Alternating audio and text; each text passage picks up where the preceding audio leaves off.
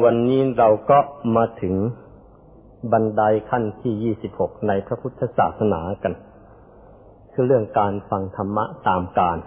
ไม่ตามเวลาอันเหมาะสม ทีนี้แต่ก่อนจะพูดเรื่องนี้ มีข่าวนิดนึงที่ทำให้มาช้าไปหน่อยเนี่ย คือเนื่องจากว่าตอนนี้งานสร้างสุดงคสถานก็เริ่มขึ้นนะ เพราะว่าได้ซื้อที่ข้างหลังเอาไว้แล้วหนึ่งพันไร่ เพื่อสร้างเป็นสุดงคสถานอีกหน่อยทั้งหญิงทั้งชายก็มีสิทธิ์มาปักกลดพร้อมๆกันแหละ เดี๋ยวนี้รับแต่ผู้ชาย ผู้หญิงไม่เคยรับเลย ทั้งๆทที่ถ้าจะว่ากันแล้ว ทุกวัดในเมืองไทยที่สร้างขึ้นมันกำลังส่วนใหญ่ ได้รับบริจาคมาจากผู้หญิง ไปเถอะตามวัดต่าง ๆ ทั่ว ๆ ไปแล้วก็ ประมาณเจ็ดสิบเปอร์เซ็นถึงแปดสิบเปอร์เซ็นผู้ที่มาวัด เป็นผู้หญิง ผู้ชายประมาณยี่สิบไม่เกินสามสิบเปอร์เซ็นทุกวัดเป็นอย่างนี้หมด ไม่เฉพาะในพระพุทธศาสนา วัดคริสเอ่อโบสถ์คริสเออสุราวแขก ก็แบบเดียวกันหมด ผู้หญิงไปวัดมากกว่าผู้ชาย แล้วก็นี่ก็เป็นคำตอบว่า เวลาพลิกพระไตรปิฎกแล้วเอ เจอแต่นางฟ้าเป็นหมื่นเป็นแสนแล้วก็เทพบุตรไม่ค่อยจะเจอเลย มีคนไปถามพระผู้ใหญ่ท่านหนึ่งถามว่าหลวงพ่อ พระไตรปิฎกไปลำเอียง เปิดกินหน้ากินหน้า เจอแต่นางฟ้าเต็มหมดเทพบุตรไม่ค่อยมี หลวงพ่อคนนั้นท่านก็ตอบดีท่านบอกเหลียวไปดูรอบๆศาลาที่นั่งเป็นผู้หญิงมากกว่าหรือผู้ชายมากกว่า แล้วท่านก็ถามต่อ แล้วก็ไปดูกันแล้วกันไอ้ที่ในคุกนะผู้หญิงมากผู้ชายมากมันก็ว่านะก็แต่ก็เป็นเรื่องแปลกที่ว่าพอสร้างวัดเสร็จเรียบร้อยแล้วแล้วก็ ไม่ค่อยยอมรับผู้หญิงบวชหรอก ไม่ใช่ไม่ค่อยยอมรับ ไม่รับนะ รับแต่ผู้ชายมาบวชทั้งๆทที่จริง ๆ ธรรมดาแล้วผู้หญิงเข้าวัดมากกว่าผู้ชายและที่เป็นเช่นนี้ไม่ใช่ลำเอียงอะไรเพราะว่าสภาพของคุณผู้หญิงเออหลายๆอย่างเนี่ยต้องจัดโดยเฉพาะ เออมีความเออจำเป็นหลายๆอย่างทั้งด้านด้านที่อยู่ทั้งเครื่องแต่งตัวสารพัดเพราะฉะนั้นตามวัดต่าง ๆ จึงไม่ค่อยได้รับผู้หญิงค้าง แต่ในกรณีที่และยิ่งโดยเฉพาะกรณีอย่างว่าปักกดอยู่ทุดงกันอย่างนี้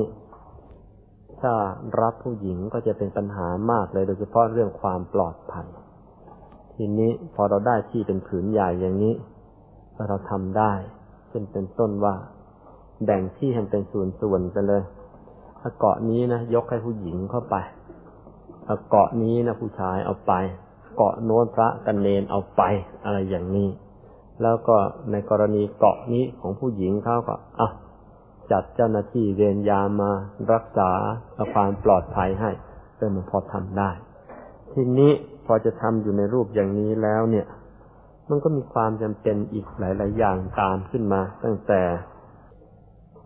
ปัญหาเรื่องการจัดสถานที่ภายในให้เหมาะสมอย่างที่ว่ามานี้ตลอดจนทั้งอาคารด้วยอันที่สอง เกี่ยวกับเรื่องการจัดพาหนะรับส่ง เพราะว่าเท่าที่เป็นอยู่ทุกวันอาทิตย์ต้นเดือน รถที่เราจัดรับส่งก็ประมาณสิบสองถึงสิบห้าคันอยู่ละนะเมื่อไปเเมื่อทุดงคสถานเกิดขึ้นเนี่ยเอ รถนี่ควรจะมีสักขนาดไหน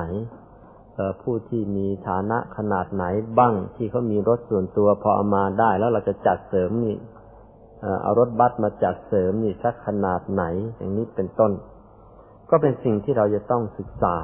เก็บข้อมูลเอาไว้ เพื่อมาถึงเวลาจะได้ทำได้ถูก เตรียมรับสถานะการได้ถูกลึกเกี่ยวกับเรื่องการจัดอาหารท่านไหนที่มีรถส่วนตัวมาเรื่องอาหารส่วนมากเอาติดมาได้ ส่วนท่านที่อาศัยรถบัสมาส่วนมากไม่สะดวก เพราะฉะนั้นทางวัด ควรจะจัดข้าวปลาอาหารขนาดไหนเหล่านี้เป็นต้น ข้อมูลเหล่านี้ต้องได้ หรือข้อมูลเกี่ยวกับเรื่องความรู้ของผู้ที่มาวัดเป็นประจำนี่ก็ต้องเร่งศึกษากันเอาไว้แล้ว เพราะว่า เท่าที่เป็นอยู่เอกสารของวัดเนี่ยอาตมาก็เขียนหลาย ๆ คนช่วยกันเขียนสิ่งใดที่เป็นความรู้ก็ได้มาแจกจ่ายกันไปเนี่ย ก็ปรากฏว่าหนังสือบางเล่ม ทั้งๆทที่ได้พยายามเขียนอย่างดีเยี่ยมเลย ปรากฏว่า ไม่มีคนอยากอ่าน บอกว่ามันยากไป อืมบางเล่มเขียนปนนิทานมั่งเขียนตั้งใจว่าจะให้เด็กๆเเขาอ่าน ปรากฏผู้ใหญ่แย่งอ่านหมด อืมเออ มันก็เลยถึงจุดที่เราจะต้องมาเช็คกันใหม่แล้วว่าไอ้ความรู้ที่จะให้โดยเฉพาะในลักษณะของการพิมพ์หนังสือออกสู่ประชาชน จะต้องเช็คดูว่าให้ขนาดไหนจึงจะพอดี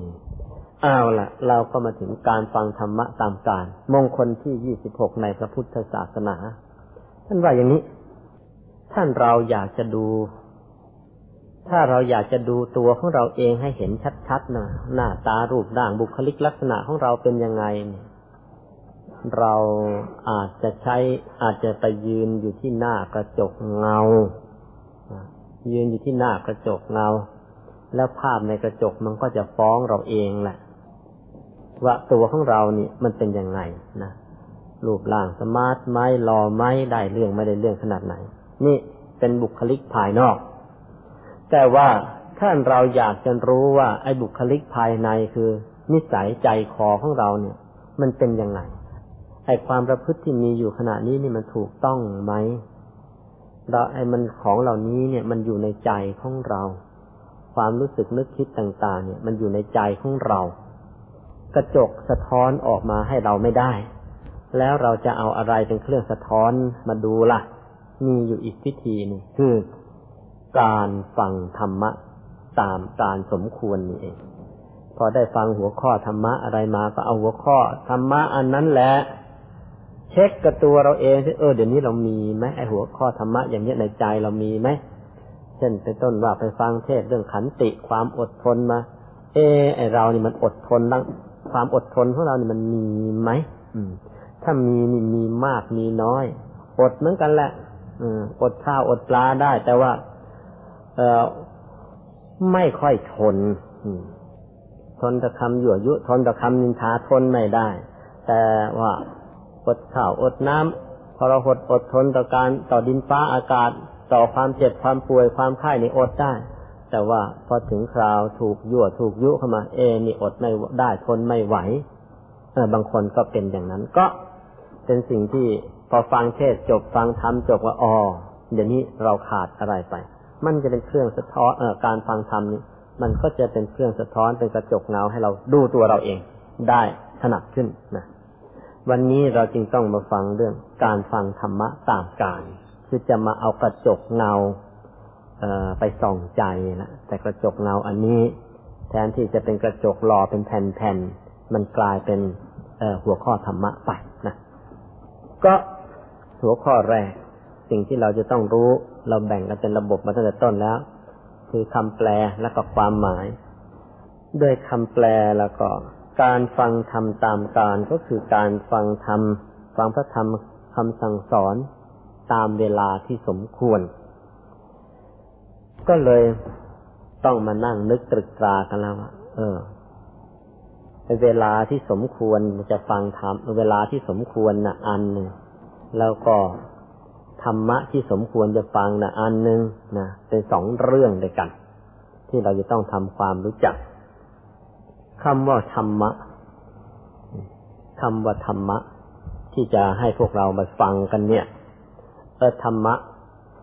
ในที่นี้เนี่ย เรามุ่งไปเลย หมายถึงพระธรรมคำสั่งสอนในพระพุทธศาสนาเรานี่เอง ซึ่งอยู่ที่ไหนล่ะ โดยทั่วไปแล้วก็จัดเป็นระบบเรียบร้อยแล้วแหละย่อไว้เสร็จสับขยายความไว้ก็มีอยู่ในพระไตรปิฎกนั่นแหละนะ เป็นเรื่องที่เราจะต้องเอาหาเวลามา มาฟังเอาธรรมะเหล่านี้ไปฟังทำไมพระพุทธเจ้าบอกไว้เลยว่าธรรมะของพระองค์เป็นของดีจริง เมื่อใครฟังแล้ว รู้แล้วแล้วเอาไปปฏิบัติแล้วแล้วก็รับรองได้ว่า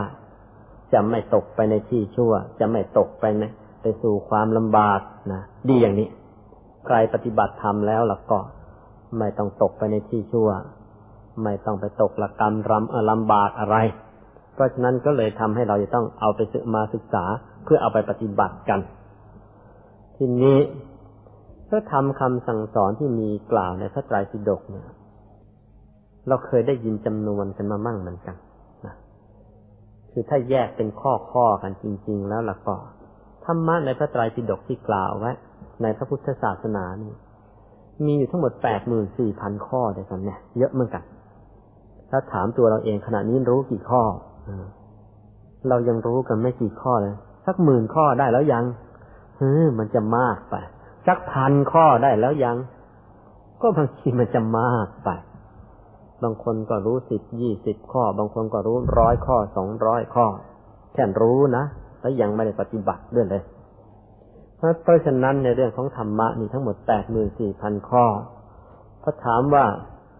จะฟังข้อไหนดี บอกว่า ฟังให้มากที่สุด เท่าที่จะฟังได้แล้วก็นั่นแหละ จึงจะดีที่นี้อันที่สองคือการกาละหรือเวลาที่จะฟังธรรมเวลาที่จะฟังธรรมเนี่ยเวลาไหน เวลาที่จะฟังธรรม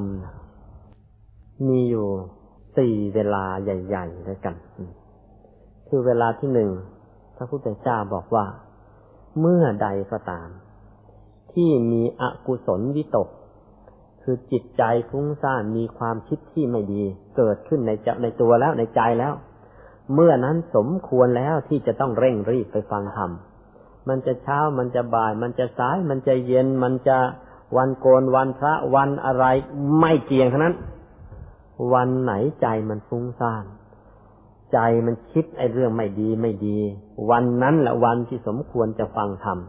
ส่วนจะไปฟังธรรมได้จากใครนั้น จะไปฟังจากพระ จะไปเอ่อจะฟังจาก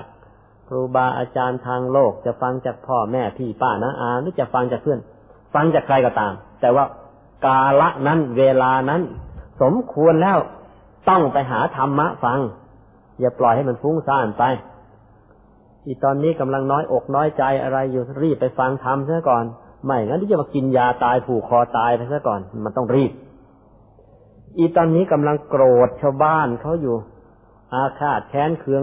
ขัดอยู่ นี่ก็ต้องรีบไปฟังธรรมเหมือนกัน ไม่งั้นจะได้ฆ่าใครเขาจะได้ติดตารางเอานี่ยกตัวอย่างท่านแยกไว้ว่าอย่างอันแรกเนี่ย เมื่อกุศลเมื่ออกุศลจิตเขาเอ่อวิตกเข้าครอบงำเนี่ยนะ ให้ให้รีบไปฟังธรรมแล้วเรื่องที่วิตกที่มันเป็นอกุศลมีเรื่องอะไรมั่ง มีอยู่สามเรื่องใหญ่ๆฉันใช้คำว่าหนึ่งเมื่อกามาวิตกเกิดขึ้น คือเมื่อใจฟุ้งซ่าน เกี่ยวกับเรื่องเทศมันก็ดี เรื่องรูปรสกลิ่นเสียงสัมผัสเออเหล่านี้ก็ดี เรื่องกาม มันมาทำให้ใจฟุ้งซ่านซะแล้ว เออ รีบไปฟังธรรมเสีย อันที่สอง เมื่อความพยาบาทวิตกเข้ามาครอบงำรีบไปฟังธรรมใช่คือเมื่อไรเกิดความรู้สึกจะล้างผลาญชาวบ้านเขาแหละ จะล้างผลาญทรัพย์สมบัติเขาก็ตาม จะล้างผลาญชื่อเสียงเขาก็ตาม หรือจะล้างผลาญชีวิตเขาก็ตาม รีบไปจะอยู่ช้า อยู่ชักช้ามาไปฟังธรรมซะก่อน เดี๋ยวจะไปทำพลาดครับ อันที่สามเมื่อ วิหิงสาวิตกเกิดขึ้น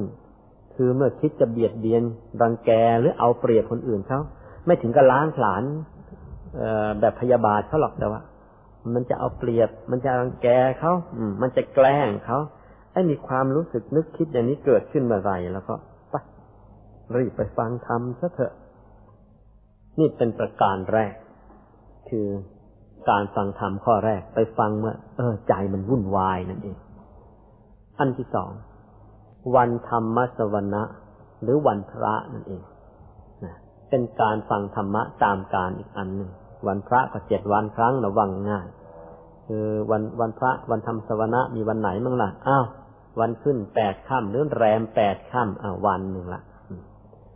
หรืออันที่สองก็วันเอาวันขึ้นสิบห้าค่ำหรือแรมสิบห้าค่ำซึ่งมันเป็นเอ่อวันพระ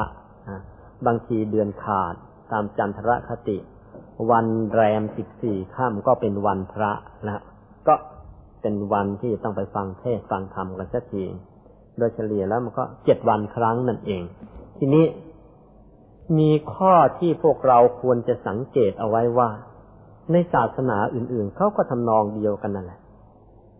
วันเอาพวกชาวคริสต์เขาเอ๊ะ ทุกวันอาทิตย์เขาก็จะไปโบสถ์กัน อืมเจ็ดวันเขาก็ไปที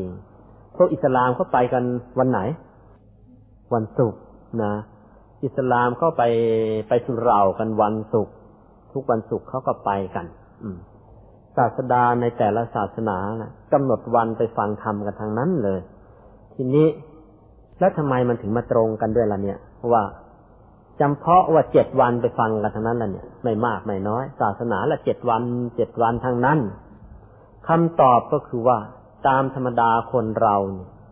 พอได้ฟังเทศฟังธรรมฟังคำตักเตือนจากจากพ่อจากแม่จากครูบาอาจารย์จากพี่ป้าน้าอาแล้ว ไอ้คำสอนเหล่านี้เนี่ย มันฝังอยู่ในใจ ไม่ค่อยนานเท่าไหร่หรอกเพราะว่าใจของพวกเรามันชักจะวุ่นวายกันอยู่นะคำสอนนี่มันอยู่ไม่ได้นานมันชักเลือนเลือนพอเกินเจ็ดวันแล้วเดี๋ยวมันจะกลับรอยเดิมมาอีกแล้ว อืม วันนี้ไปฟังครูบาอาจารย์เทศมาให้ขยันเรียนนะ ขยันเรียนแล้วดียังไง อืเข้าอกเข้าใจดี ขยันไปได้เจ็ดวันขี้เกียจซะอีกแล้วคุณพ่อคุณแม่ ตักเตือนเรื่องนั้นเรื่องนี้เอาไว้ ให้แก้ไขความประพฤติ เอาก็เชื่อท่านเคารพท่านเชื่อท่านตั้งใจปฏิบัติ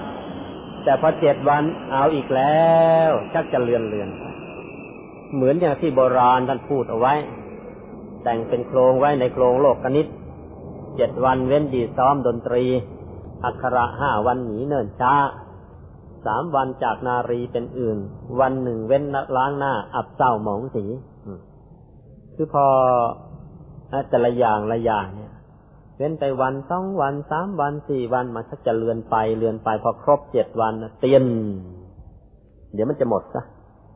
ความประพฤติอะไรต่างๆ ที่ดีๆ ที่เริ่มต้นทำใหม่ๆ พอห่างครูบาอาจารย์เกินเจ็ดวันเท่าเดี๋ยวมันจะลืมเสียมันจะเลือนเสียมันจะขี้เกียจเสียเพราะฉะนั้นศาสดาทุกศาสดาเหมือนกันหมดเลยว่า นี่ทุกๆเจ็ดวันนะไปฟังธรรมกัน พูดง่ายๆ ไปชาร์จแบตเตอรี่ซะมั่งทุกๆเจ็ดวัน หรือไปเพิ่มกำลังใจสมั่ง ไปถูกกระตุ้นสมั่ง ไปถูกกระนาบสมั่ง ทุกเจ็ดวันแล้วก็พอเอาตัวรอดถ้าไม่อย่างนั้นแล้วก็เสียท่ากันละเหมือนอย่างพวกเรา วันนี้ฟังเทศไปกลับไปถึงบ้านตั้งใจนั่งสมาธิตัวตั้ง นั่งรวดเดียวสองชั่วโมงเลยพอพรุ่งนี้ครับเอเมื่อวานนี้ก็นั่งตั้งสองชั่วโมงนะวันนี้สิบห้านาทีก็พอเฉลี่ยกับเมื่อวานนี้แล้ว ก็ยังได้วันตั้งชั่วโมงกว่า พอลุ่งขึ้นอีกสองวันสามวันเอ ชั่วโมงนั่งชักลดลง ลดลง ไปถึงวันที่เจ็ดเข้าเฉลี่ยทั้งอาทิตย์ก็ยังเยอะอยู่นะ วันนี้นอนละวันหนึ่งเถอะ จบ โรคที่เกียดขึ้นสมองซะแล้ว เพราะฉะนั้นพอเข้าวันพระไปหรือวันอาทิตย์ไป ให้ครูบาอาจารย์ท่านกระนาบให้เออ มีกำลังใจขึ้นอีกหน่อย นี่มันหมายอย่างนี้ อันที่สาม กาละเวลาที่ควรแก่การฟังธรรมอันที่สามคือ เมื่อเกิดความสงสัย กลับไปถึงบ้าน เอ สงสัยว่าการทำสมาธิของเรานี่มันถูกไหมเนี่ย ที่ทำอยู่เนี่ย หัวข้อธรรมที่ได้ฟังมาวันนั้น เอ๊มันรู้สึกมันขัดขัดกับหัวข้อธรรมที่ได้ฟังเมื่อวันก่อน ถ้ามันจะไม่ได้การแล้วมันชักสงสัยละไป ไปหากัลยาณมิตร ให้ท่านชี้แจงแสดงธรรมให้ ซึ่งมันจะเป็นวันไหนก็ตาม อันที่สี่อันที่สี่เมื่อมีผู้แสดงธรรมมันจะเป็นวันอะไรก็ตาม เมื่อมีการแสดงธรรมะที่ไหน แล้วผู้ที่มาแสดงธรรมนั้น ท่านเป็นผู้รู้จริง ๆ มันจะเป็นวันโกนวันพระ มันจะเสาร์อาทิตย์ มันจะเป็นตอนเช้าตอนสายตอนบ่ายตอนเย็นไม่ฟังเสียง ผู้รู้จริง ๆ ได้บังเกิดขึ้นในโลกนี้แล้วแล้วก็ ได้มาย่านนี้แล้วแล้วก็รีบไปฟังทำไมต้องรีบไปฟัง พระพุทธเจ้าตรัสเอาไว้ชัด บอกว่าการฟังธรรมะเนี่ยเป็นของยาก มันต้องประกอบด้วยองค์สองประการ คือหนึ่งผู้ที่ผู้ที่มีความรู้ในธรรมะจริง ๆ เนี่ย ในโลกนี้บังเกิดขึ้นได้ยากเหลือเกิน เพราะคนที่จะรู้ธรรมะจริง ๆ จะต้องรอมาศึกษาเอาจากพระพุทธเจ้า แล้วพระพุทธเจ้ากว่าจะเกิดขึ้นได้แต่ละพระองค์มันยาก เมื่อบังเกิดขึ้นแล้วกว่าคนใดคนหนึ่งจะมาศึกษาธรรมะของพระองค์ ให้รู้แตกฉานตามพระองค์ได้เนี่ย มันยากแสนเข็ญแล้วรู้ตามพระองค์แล้วยังไม่พอนะต้องสามารถถ่ายทอดให้ได้อีกด้วย คือมาเทศได้อีกด้วยเนี่ยนั่นยิ่งยากหนักเข้าไปอีก ราะฉะนั้นเมื่อมีคนอย่างนี้เกิดขึ้นในโลกแล้วเนี่ย รีบไป อย่าช้า รีบไปเลย ได้ข่าวว่าใครสามารถแสดงทำได้ดีจริง ๆ ท่านรู้ดีจริง ๆ รีบไปเลย มีพระอรหันต์บังเกิดขึ้นแล้วที่ไหน รีบไปเลย แต่ระวังนะ เดี๋ยวนี้พระอรหันต์บางทีมันเกิดง่ายๆ มีเหมือนกันขึ้นหน้าหนังสือพิมพ์มีอยู่เรื่อยเออ มันจะมากไปเหมือนกัน ก็ฟังหูไว้หู หนังสือพิมพ์ตอนนี้ท่านก็นักโฆษณากันบ้างเหมือนกัน พระอรหันต์หรือไม่อรหันต์ฉันจะโฆษณาของฉัน ฉันก็ลงไป อันนั้นก็พิจารณา แต่ว่าอย่างไรก็ตามจะเป็นพระอรหันต์หรือไม่ ถ้าได้ทราบว่าท่านเป็นผู้ที่รู้ธรรมะดี ปฏิบัติดี แล้วสามารถเทศนาสั่งสอนให้เข้าใจได้ง่าย แล้วก็ได้ทราบข่าวว่าท่านไปเทศนาที่ไหนแล้วก็ รีบไปฟังซะเพราะนั่นก็เป็นการแห่งการฟังธรรมเหมือนกัน ที่ว่ายากเพราะว่าคนที่จะเทศแสดงธรรมเนี่ย มันมีน้อย นานๆตัวที และอันที่สองตัวของเราเองก็เหมือนกัน ตัวเออขออภัย อันที่สองเนี่ย ผู้ที่จะตั้งใจฟังธรรมะจริง ๆ ในโลกนี้ก็มีไม่กี่คน ก็ในเมืองไทยเรา เอาละมีอยู่สี่สิบกว่าล้านคน ชนิดที่วันเสาร์วันวันอาทิตย์หรือวันพระไปฟังเทศในเมืองไทยมันจะมีสักกี่คน มันมีไม่กี่คน เพราะฉะนั้นไอ้นั้นไม่กี่คนอันนั้นน่ะ พอดีมันเป็นเราเข้าด้วยแล้วก็รีบไปเลยรีบไปฟัง แล้วก็พระพุทธเจ้า ถึงกับทรง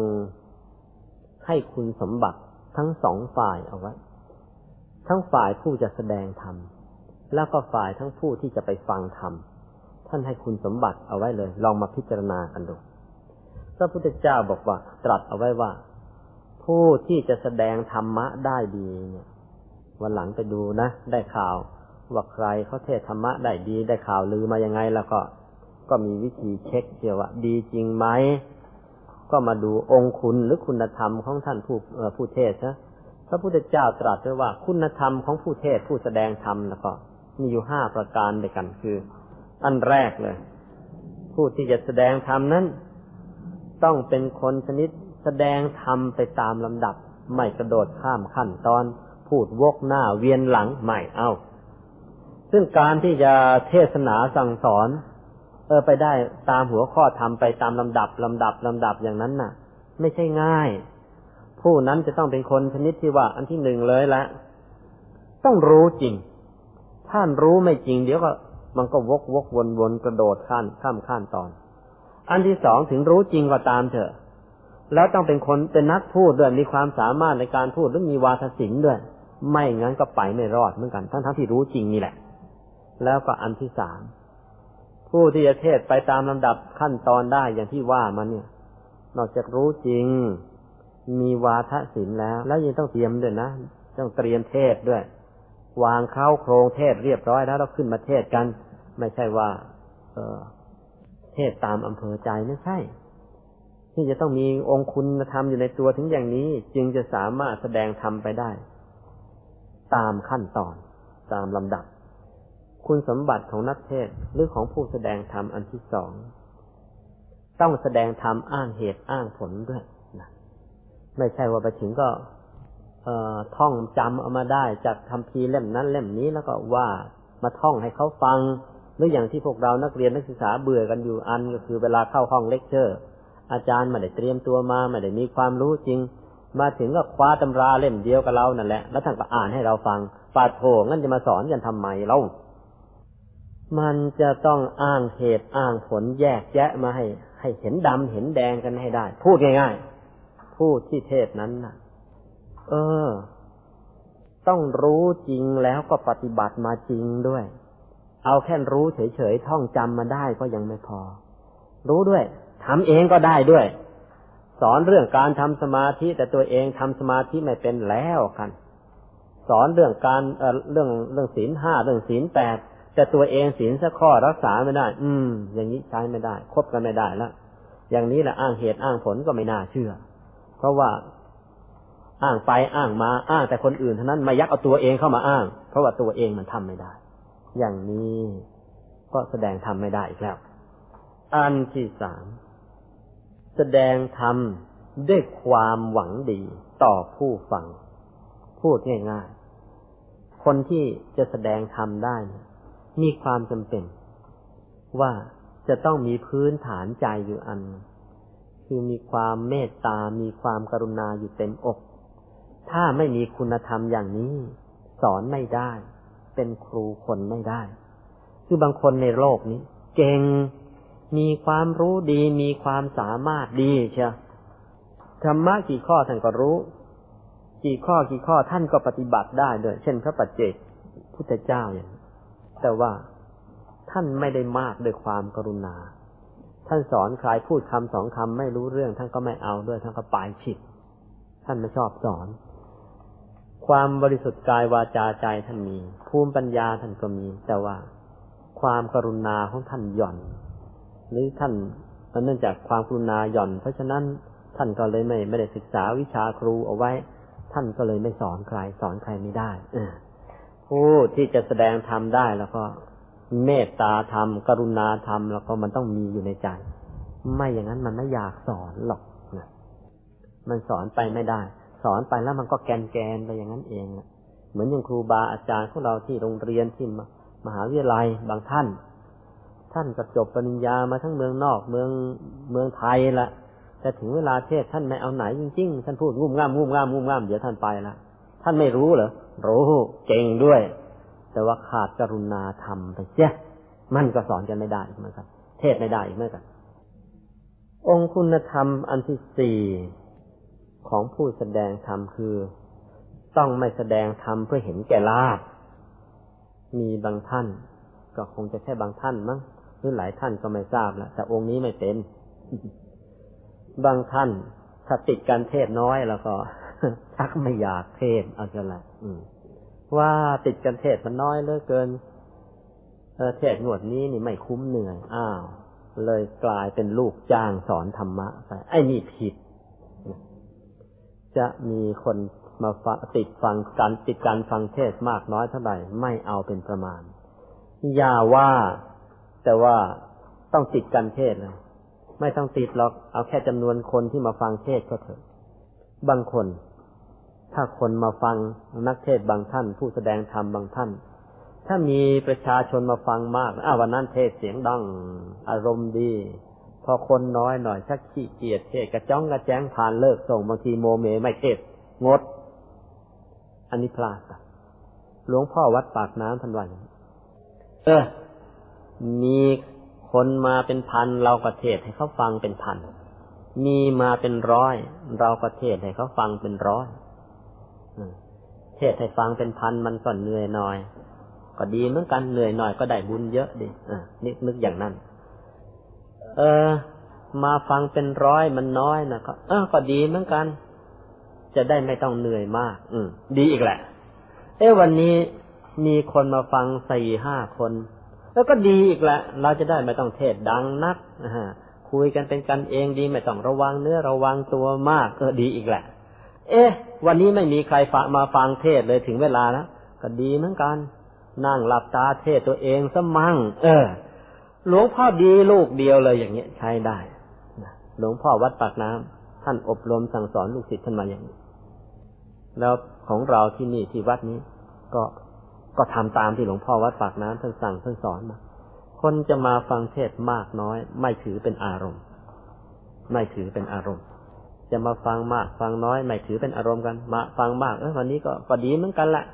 คนฟังเยอะๆเราก็เทศเต็มที่เหนื่อยหน่อยก็ได้บุญเยอะ เอ้วันนี้ไม่มีใครฟังอดีเหมือนกันแหละ เทศตัวเองให้มันชัดๆดีเทศคนอื่นถ้า เดี๋ยวจะลืมเทศตัวเองไป เทศตัวเองหนักๆหน่อย เพราะว่าไอ้ดื้อที่สุดในโลกใครรู้ไหมตัวเองละจำเอาไว้เถอะสอนอยากดื้อทั้งทั้งที่รู้บางทีมันยังฝืนทำเลย มันรู้นะตื่นสายไม่ดี ตั้งนาฬิกาปลุกด้วยพอปลุกเสร็จแล้วทำไงไปนอนต่อ นี่ ไอตัวเองมันก็เป็นกันอยู่อย่างนี้ เพราะฉะนั้นเทศตัวเองเยอะๆดี ดีนะไม่มีใครเข้ามาฟังเทศวันนี้ ดี จะเทศตัวเองเยอะๆหน่อย มีคนเข้ามาฟังเทศเยอะดี วันนี้จะเทศให้เต็มที่นะเขาจะได้รู้เหมือนกับเรา หลวงพ่อดีลูกเดียวอย่างนี้ นี่คือคุณธรรมของผู้แสดงธรรม คือแสดงธรรมไม่เห็นแก่ลาบยศ ไม่เห็นแก่คำสรรเสริญ ไม่เห็นแก่ชื่อเสียง อันที่ห้าต้องไม่แสดงธรรมกระทบตนเองและผู้อื่น เป็นไงล่ะ ตอนเทศ บางท่านไม่ได้หนักแน่นอยู่ในคุณธรรม ไม่ใช่นักปฏิบัติธรรม เจอหน้าไอ้คนไม่ชอบใจวันนี้สบายละถือโอกาสขณะเทศเราเทศข้างเดียวเขามีหน้าที่นั่งฟัง ถือโอกาสด่าเลย อือย่างนี้ก็ไม่ใช่วิสัยของผู้เทศ หรือวันนี้ รับหน้าที่มาเทศนะเรามันจับไม้อยู่แล้ว ใครมาแย่งไม่ได้ ก็คุยอวดตัวเรื่อยไป อย่างนี้เรียกว่ากระทบตนเองไอ้เมื่อกี้นี้กระทบผู้อื่น ทั้งคู่ใช้ไม่ได้ทั้งนั้นต้องไม่กระทบทั้งตนเอง ต้องไม่กระทบทั้งผู้อื่น ถ้าอย่างนี้ ได้ทราบว่ามีท่านผู้ใด มาแสดงธรรมแล้วมีคุณสมบัติครบห้าประการอย่างนี้ รีบไปฟังธรรมะเลย อย่าไปรอเลยแหม มันไม่ใช่วันโกนวันพระไม่ใช่เสาร์อาทิตย์ลางานได้ก็ไปเถอะรีบไป เพราะบุคคลเยี่ยงนี้ นานๆจะมาเกิดขึ้นในโลกนี้สักคนหนึ่งนะเกิดขึ้นได้ง่าย และส่วนตัวของเราเองนะผู้ฟังที่ใครจะฟังธรรมนะ่ะ มันมันมีไม่มากหรอกนะพระพุทธเจ้าก็เลยให้ ให้คุณสมบัติ ให้คุณสมบัติของผู้ฟังธรรมเอาไว้ว่าเวลาจะฟังธรรมตัวของเราเนี่ยควรจะทำอย่างไร ตัวของเราเนี่ยควรจะทำอย่างไร คุณสมบัติอันแรกเลยของนักฟังธรรมะที่ดีพระพุทธเจ้าให้ไว้คือหนึ่งไม่ดูแคลน ไม่ดูแคลนเรื่องหรือหัวข้อธรรมะ ที่ท่านแสดงหรือที่ท่านกำลังจะเทศอยู่ อย่าไปดูถูกว่าแหมมันง่ายไปแหมมันเป็นธรรมะเบื้องต้นอันนี้มันสอนเด็ก โถมาสอนคนอย่างเรา เรานี่มันเข้าวัดมาตั้งนานแล้วมาสอนไอ้ของง่ายๆมันดูถูกกันนี่ อย่าคิดอย่างนั้นธรรมะทุกคาถาทุกบท ในพระพุทธศาสนา ท่านตรัสเอาไว้ว่าอย่างนี้ บอกว่า ธรรมะทุกบททุกขั้น ทุกตอนทุกคำพูดในพระพุทธศาสนานี้ มีอานิสงส์ว่า ถ้าหากใครเอาไปปฏิบัติจริงแล้ว สามารถหมดกิเลสเข้าถึงพระนิพพานด้วยกันทั้งสิ้น ไม่ใช่ว่าฉันจะต้องฟังอริยสัจสี่เท่านั้นจึงจะหมดกิเลสได้ ไม่ใช่ แม้แต่เรื่องสมมุติก็แล้วกัน การไม่คบคนผ่านในมงคลที่หนึ่งที่เราเรียนมาแล้วของคนที่หนึ่งไม่คบคนผ่าน แค่เรื่องไม่ครบคนผ่านอ๋อรู้แล้วโถคนผ่านอย่างนั้นอย่างนั้นอย่างนั้น คนผ่านมันไม่ดี มันเกะกะ มันเกเร เรารู้อยู่แล้วไม่ไปคบมันหรอกเรื่องอะไรยังมาสอนเราธรรมะง่ายๆอย่ามองอย่างนั้น เรื่องอคนผ่านเพียงแค่เรื่องเดียวเนี่ย ก็สามารถที่จะทำให้เราเนี่ย ไปพระนิพพานทำให้เราหมดกิเลสได้ เอ๊ะ ลึกซึ้งขนาดนั้นเชียวใช่ธรรมะ ข้อเดียวกันนี้ ขึ้นอยู่กับว่าเรามองลึกหรือมองตื้น มองลึกได้ลึกมองตื้นได้ตื้น ยกตัวอย่าง ห้ามคบคนพาลอ๋อไม่ให้คบโจรไม่ให้คบขโมยไม่ให้คบไอ้เกะกะเกเรไม่ให้คบคบขี้เกียจไม่ให้คบไอ้ขี้เหล้าอืมไม่ให้คบไอ้พวกยูบายูคลับ อะไรทำนองนี้เราก็ไม่ครบอยู่แล้วแค่นี้พอแล้วงั้นยังไม่พอนี่ใช้ไม่ได้ นั่นเป็นแค่เพียงพานภายนอก พานภายในยังมีอีก พานภายในก็ไม่ให้ครบ เป็นยังไงพานภายใน ก็นิสัยไม่ดีของเราสิอีกีกระบุงโกยนั่นก็ให้เลิกครบซะไอ้นิสัยขี้เกียจนั่งสมาธิก็เลิกครบมันไปเสีย ไอ้นิสัยขี้เกียจตักบาตรทำทานก็เลิกครบมันไปเสีย ไอ้นิสัยเอาแต่เอาแต่นอน อืมอุ้ยสีนี่ยท่านดี ไม่ขาดเลย ทำไมมันจะไม่ดีล่ะกินแล้วมันก็นอนกินแล้วก็มันก็นอนอย่างนี้ก็เรียกศีลหมูอย่างนี้ก็เลิกคบมันเสียอืไอ้นิสัยไม่ดีอะไรต่างๆที่มีอยู่ เลิกคบมันให้หมด เลิกคบเนี่ยนิสัยไม่ดี มันก็เหลือแต่นิสัยดีๆไอ้นิสัยดีๆมันก็หมดกิเลสเข้านิพพานจึงจะไปไหนล่ะแต่โดยจริง ๆ แล้วอันนิสัยไม่ดีแต่ละอย่าง เลิกคบกับมันยากจะตายไปอันนิสัยเห็นแก่กิน ก็ตั้งใจจะไดเอทแหละไปเจออาหารถูกปากก็ปัสสาวะปลามันเป็นกำมังโภชเนมัตตันอยู่ตามเมื่อเริ่มจะฉันก็ตั้งใจแล้วนะว่าอีกสี่ห้าคำจะอิ่มแล้วก็จะหยุด พอเจออาหารถูกใจเข้าอิ่มแล้วยังได้อีกสี่ห้าคำอ้าวกลับตลปัดซะแล้ว ไอ้บางทีหนักข้อ จะจุกแล้วยังอยากจะกินอีกสี่ห้าคำเลยไอ้พวกนี้ชะตาในในชูชกชูชกกินข้าวเมาท้องแตกตายสิเพียงแค่เรื่องไม่คบคนผ่านก็มีอานิสงส์ถึงพระนิพพาน เพราะฉะนั้นอย่ามองข้ามมธรรมะง่ายๆอย่าอย่างนั้น เอวันนี้พระท่านจะเทศเรื่องศีลห้าศีลห้านี่เราก็รู้แล้ว ไม่ฆ่าสัตว์ไม่ลักทรัพย์ไม่เจ้าชู้ไม่โกหก ไม่ขี้เมา เราท่องได้มาตั้งแต่เด็กๆท่านจะมาสอนทำใหม่มาเราอุตส่าห์เสียเวลามาวัดหน่อยมาสอนเรื่องศีลห้านี่มดูถูกภูมิปัญญากัน เห็นเราเป็นอีเดียตไปได้ บางคนเกิดมีความรู้สึกนี้ขึ้นมา ก็บอกว่า พลาดซะแล้วลูกเอ้ยศีลห้าในการรักษาศีลห้า ศีลห้าก็ยังมีตั้งสามระดับยกตัวอย่าง เหมือนอย่างกับการทำผลไม้เปรี้ยวเปรี้ยวให้หวาน มีอยู่สามระดับนะ อย่างมะขามเปรี้ยวเปรี้ยวนี่มะขามอ่อนมันเปรี้ยวเปรี้ยวอยู่ เออจะทำให้หวานทํำยังไง ถ้าทำแบบเด็กก็โนนเอามันไปจิ้มน้ำตาลมันก็หวานดีเหมือนกันแหละ แต่ว่ามันหวานหวานเปรี้ยวเปรี้ยวอืมมันยังมีเปรี้ยวมากอยู่แต่ว่าเด็กๆก็ชอบเปรี้ยวเปร้ยวหวานหวานข้าท่าดี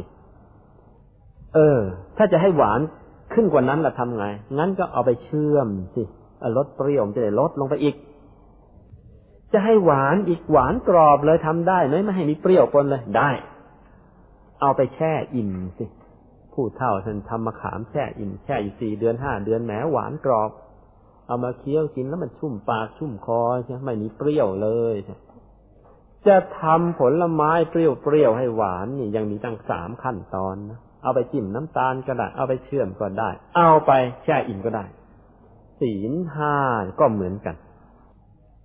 พออาราธนาศีลเสพรัดศีลปั๊บห้าข้อ พอยุงกัดปั๊บก็เงื้อเชียวเงือจ้าหวดไปเต็มแรงนึกขึ้นมาเอ้ย วันนี้รักษาศีลนะเรานะทำไงล่ะ ไอ้เจ้ายุงรีบไปนะ เดี๋ยวพอเปลี่ยนใจละตายนะไอ้อย่างนี้ศีลขาดนะไม่ขาดหรอก แต่ศีลอย่างนี้ท่านเรียกว่าศีลจิ้ม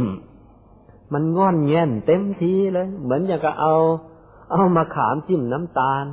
เออยังมันยังไม่ซึมซาบเข้าถึงในใจ เอาพวกที่สองหลังจากถือศีลถือศีลจิ้มอย่างเงี้ยมาได้สองเดือนสามเดือนห้าเดือนแปดเดือนว่าหลังยุงกัดพยุงกัดมัดแทนที่จะเงื้อมือไม่ใช่ พอยุงกัดมัดเออ สัตว์โลกมันก็เบียดเบียนกันอย่างเงี้ยเออ มึงกินกูกูกินมึงเมื่อเช้านี่เราก็ว่าเนื้อไก่มะไก่น่ะตายไปแล้วเมื่อเมื่อเมื่อเมื่อเพนนี่ก็ว่า เนื้อหมูมะหมูก็ตายไปแล้วมันกินกันมาอย่างเงี้ยไอ้นี่ยุงก็มาขอกินเราบ้างอีกแล้วเนี่ย สัตว์โลกเบียดเบียนกันอย่างเงี้ยเฮ้อ รีบนั่งสมาธิภาวนาให้มากๆหมดกิเลสที่จะได้ไม่ต้องมาเกิดเบียดเบียนกัน นี่อย่างนี้ศีลเชื่อมแล้ว คือพอมีอะไรกระทบกระทั่งเข้ามา แทนที่จะขัดเคืองอารมณ์เปล่าหรอกกับคิดจะรีบไปนิพพานเร็วๆเออ นี่ นี่ศีลเชื่อมแล้วแหละ อีกขั้นหนึ่งศีลแช่อิ่มเป็นไงพอถือศีลมันได้ช่วงหนึ่งประคองใจได้ดีสติไม่ขาด จะหลับตาลืมตา ยุงจะกัดไม่กัดก็ตามที ดวงสว่างโพลงมันเกิดขึ้น ดวงศีลมันเกิดขึ้นในตัว หลับตาลืมตาสว่างโพลงเหมือนอย่างกับมีดวงดวงดาวดวงจันทร์ดวงอาทิตย์ส่องอยู่ข้างใน เออ นี่แล้วเขาเรียกว่าดวงศีลละศีลโดยการปฏิบัติเจ้าศีลโดยปรมัตถ์นี่นี่มันเป็นดวงใสสว่างจะยืนจะเดินจะนั่งจะนอนไม่มีเวรไม่มีภัยชุ่มอกชุ่มใจอยู่ยี่บสี่ชั่วโมง นี่ ศีลแช่อิ่มนะถ้ามาถึงศีลแช่อิ่มอย่างนี้แล้วล่ะก็เป็นอันว่าปิดนรกแน่ๆเลยนรกไม่ต้องไปรู้จักกันแล้ว มีทางเดียวจะไป คือไปสุขติ สุขติแปลว่าไปดี ไปไหนล่ะ เออ อย่างน้อยก็ได้กลับ ไปเป็นเกิดตายแล้วกลับเป็นมนุษย์อีกใหม่งั้นดีขึ้นดีไปเป็นเทวดา ดีขึ้นไปนั่นอีกโน่นไปเป็นพรหมโน่นหรือว่าทำต่อให้ดีเยี่ยมไปอีกโน่นไปนิพพานนอืม นี่แค่ศีลห้านะ ยังมีตื้นมีลึกถึงป่านนี้ จะมองง่ายก็ง่าย จะเอายากก็ยาก จะเอาลึกก็ลึก เพราะฉะนั้นอย่าไปดูแคลนว่าแหมเอาธรรมะง่ายๆมาสอนฉันไม่ง่ายนะจะมองตื้นได้ตื้นมองลึกได้ลึก เพราะฉะนั้นคุณสมบัติของผู้ที่จะฟังธรรมให้ได้ดีนะครับประการแรก ไม่ดูแคลนเรื่องที่ท่านแสดงนะว่ามันง่ายไป อันที่สอง ไม่ดูแคลนความรู้ความสามารถของผู้แสดงธรรมอย่าเพิ่งไปดูถูกพระรูปนี้มาแสดงธรรมเฮ้อพระเด็กๆเรานี่ฟังหลวงตาเทศมาตั้งเยอะแล้ว ยังไม่ค่อยได้อะไรมาฟังพระเด็กๆไม่จะได้อะไรสักเท่าไหร่นะอย่าคิดอย่างนั้น พระพุทธเจ้าเคยตรัสเตือนไว้ว่าอย่างนี้ สิ่งต่อไปนี้อย่าดูแคลนหนึ่งอย่าดูถูกไฟแม้เล็กน้อย เพราะมันเผาเมืองได้ สองอย่าดูถูกงูพิษว่ายังเล็ก กัดตายทางนั้น ไอ้งูเห่าไอ้งูจงอางนี่ตัวเล็กตัวโตถักกัดเข้าไปแล้วเดี๋ยวได้ได้ตายกันมั่งแหละอย่าไปดูถูกว่าตัวมันเล็กสามอย่าดูถูกกษัตริย์ว่ายังยาว ไม่ได้พวกกษัตริย์นี่ อืม มันจะตัวเล็กๆมันอายุน้อยนี่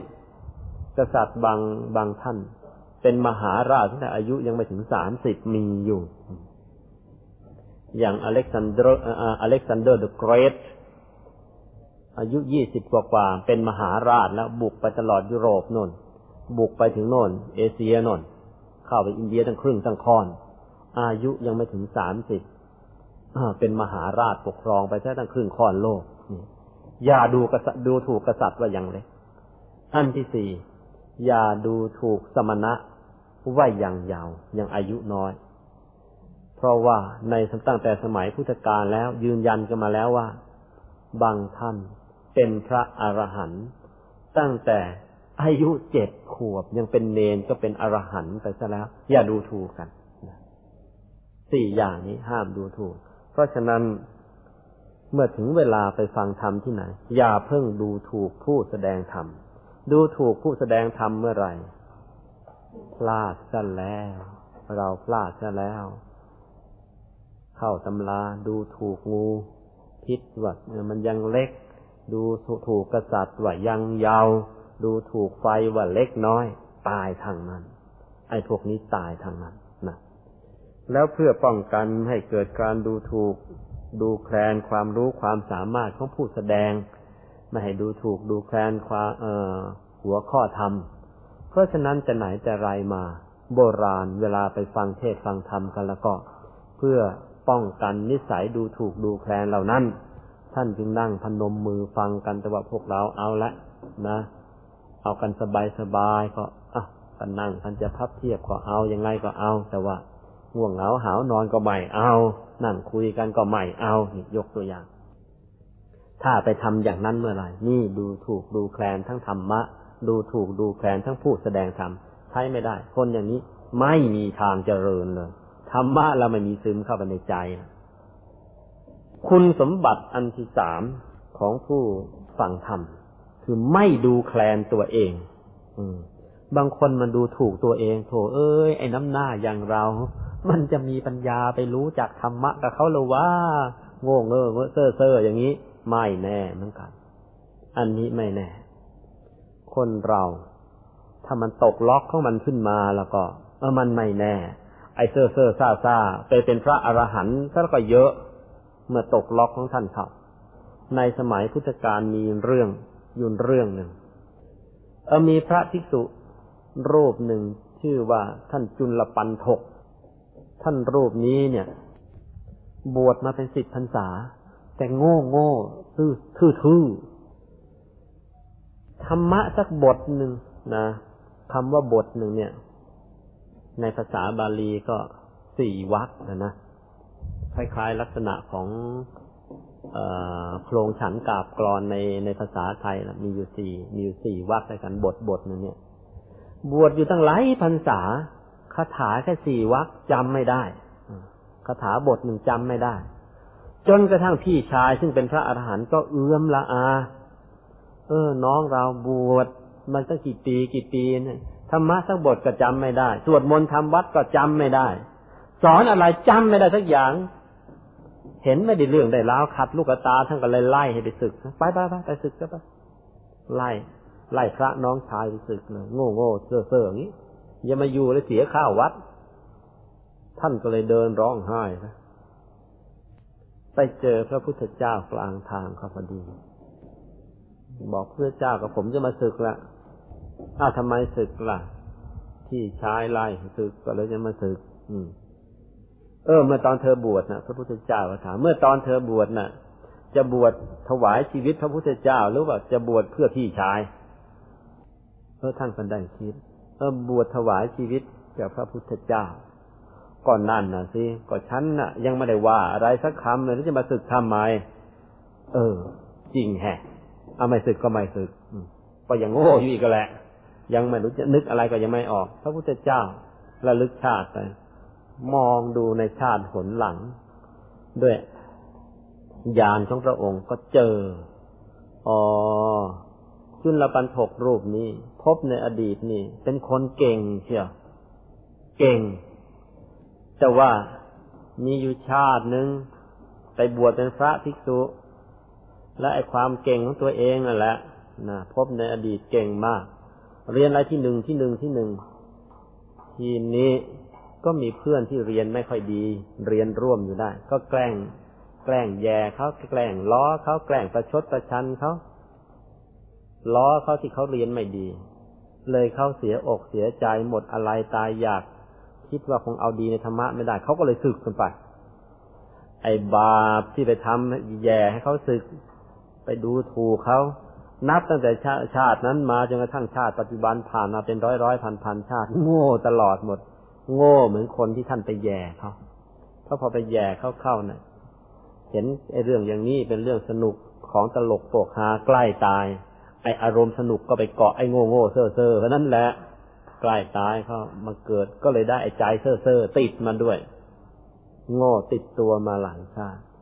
ถึงคราวจะหมดเวรค่ะพระพุทธเจ้าระลึกเห็นอย่างนั้นเขาก็อ๋อต้องหาอุบายสอนใหม่ จะให้ท่องบทคาถาอะไรนี่ไม่ได้ความหรอกจำไม่ได้หรอกเอาอย่างนี้ แล้วพระองค์ก็ส่งผ้าขาวๆให้ผืนส่งผ้าขาวๆให้ผืนหนึ่งแล้วก็บอกคาถาให้บทให้ภาวนาไปแล้วก็เอามือลูบไป ภาวนาไปเอามือลูบไป ภาวนาไปเอามือลูบไปพัก ก็ผ้ามันขาวอะ มือล้างให้สะอาดยังไงก็ตาม ถ้าเอามือลูบผ้าขาวๆเรื่อยๆเดี๋ยวถ้าไอ้ผ้านั้นดำจนได้นะพอดำครับผ้ามันดำครับเกิดความสังเวชสลดใจว่าเออ นี่ผ้าขาวขาวแท้ๆ เราเอามือลูบเอามือคลำเดี๋ยวเดียวระดำเป็นขี้กะปิซะแล้ว แสดงว่าไอ้ทั้งเนื้อทั้งตัวของเรานี่มันสกปรกทั้งนั้น ไม่ได้เรื่องไม่ได้ลาวเลย ไม่น่าห่วงมันเลย เพราะว่าไม่น่าห่วงไม่ห่วงตัวเองเท่านั้นนะใจมันก็ปล่อยทิ้งเต็มที่ เดี๋ยวเดียวตกศูนย์กลางกายเข้าถึงธรรมกายในตัว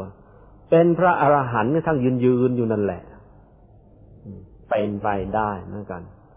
เป็นพระอรหันต์ปุ๊บพี่ชายยังไม่เชื่อเลยว่าเป็นพี่ชายไม่เชื่อว่าเป็นจนทั้งท่านแสดงปาฏิหาริย์มาถึงได้รู้ว่าอะเอ๊ะ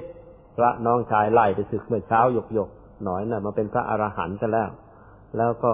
กลับมีฤทธิ์มากกว่าเราซะอีก อืม เป็นงั้นไป ของนี้มันไม่แน่ เพราะฉะนั้นอย่าดูถูก ดูแคลนตัวเองว่าเรามันโง่ไป เรามันเลวไป ไม่สมที่จะรองรับธรรมะของพระสัมมาสัมพุทธเจ้า อย่าคิดอย่างนั้น ไม่เอาเพราโง่จนถ้าเขาไล่ศึกมันยังเป็นอาหารได้เลย เราไม่ถึงขนาดนั้น สงสำคัญจะไปขี้เกียจซะก่อนเท่านั้นแหละ คุณสมบัติอันที่สี่ของผู้แสดงของผู้ฟังธรรม คือ มีจิตเป็นสมาธิฟังธรรม พูดง่ายๆเวลาฟังเเวลาฟังพระเทศแล้วก็ ดีที่สุดคือนั่งทำสมาธิไปด้วย แต่ว่าเออมีเรื่องที่เราน่ารู้อยู่นิดหนึ่ง ในการแสดงธรรมของอาตมาในระยะต้นๆปีแรกๆ โดยเฉพาะการแสดงธรรมให้กับพวกนิสิตนักศึกษา ที่มาอบรมช่วงอบรมธรรมทายาอาตมาแบ่งเป็นสองขั้นตอน ภาคกลางวันอากาศอ้าวๆหน่อย พูดเรื่องละเอียดบางทีตามไม่ทัน ก็ก็ว่ากันภาคทฤษฎีไปอย่างเนี้ยอย่างที่เทศให้เราฟังอย่างนี้ พอตกกลางคืนหรือเย็นแดดร่มลมตกแล้วกลางคืนแล้วนี่อากาศมันเย็นนั่งสมาธิสบาย ในกรณีอย่างนั้น หลับตาเทศ ผู้ฟังก็หลับตาทำสมาธิไปผู้เทศเองก็หลับตาทำสมาธิไปเอาใจสอดเข้าศูนย์กลางกายไป รู้เห็นธรรมะอะไรก็เทศออกมาอย่างนั้น อันนี้เป็นการเทศธรรมะเบื้องสูงไป แต่ว่าน่าเสียดายเนื่องจากว่า พวกเราเวลามาวัดนี่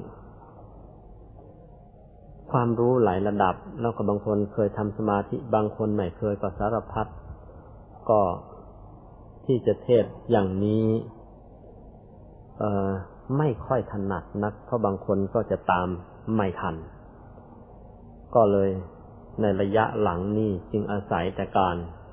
ลืมตาเทศเป็นประจำ แต่ว่าหลวงพ่อธรรมชโยท่านเจ้าอาวาสอย่างเมื่อเช้านี้ ท่านจะใช้ลืมตาอยู่เดียวนึงแล้วก็หลับตาเทศตลอดนะแล้วก็ถ้ามีเวลาให้ท่านมากๆแล้วก็บางที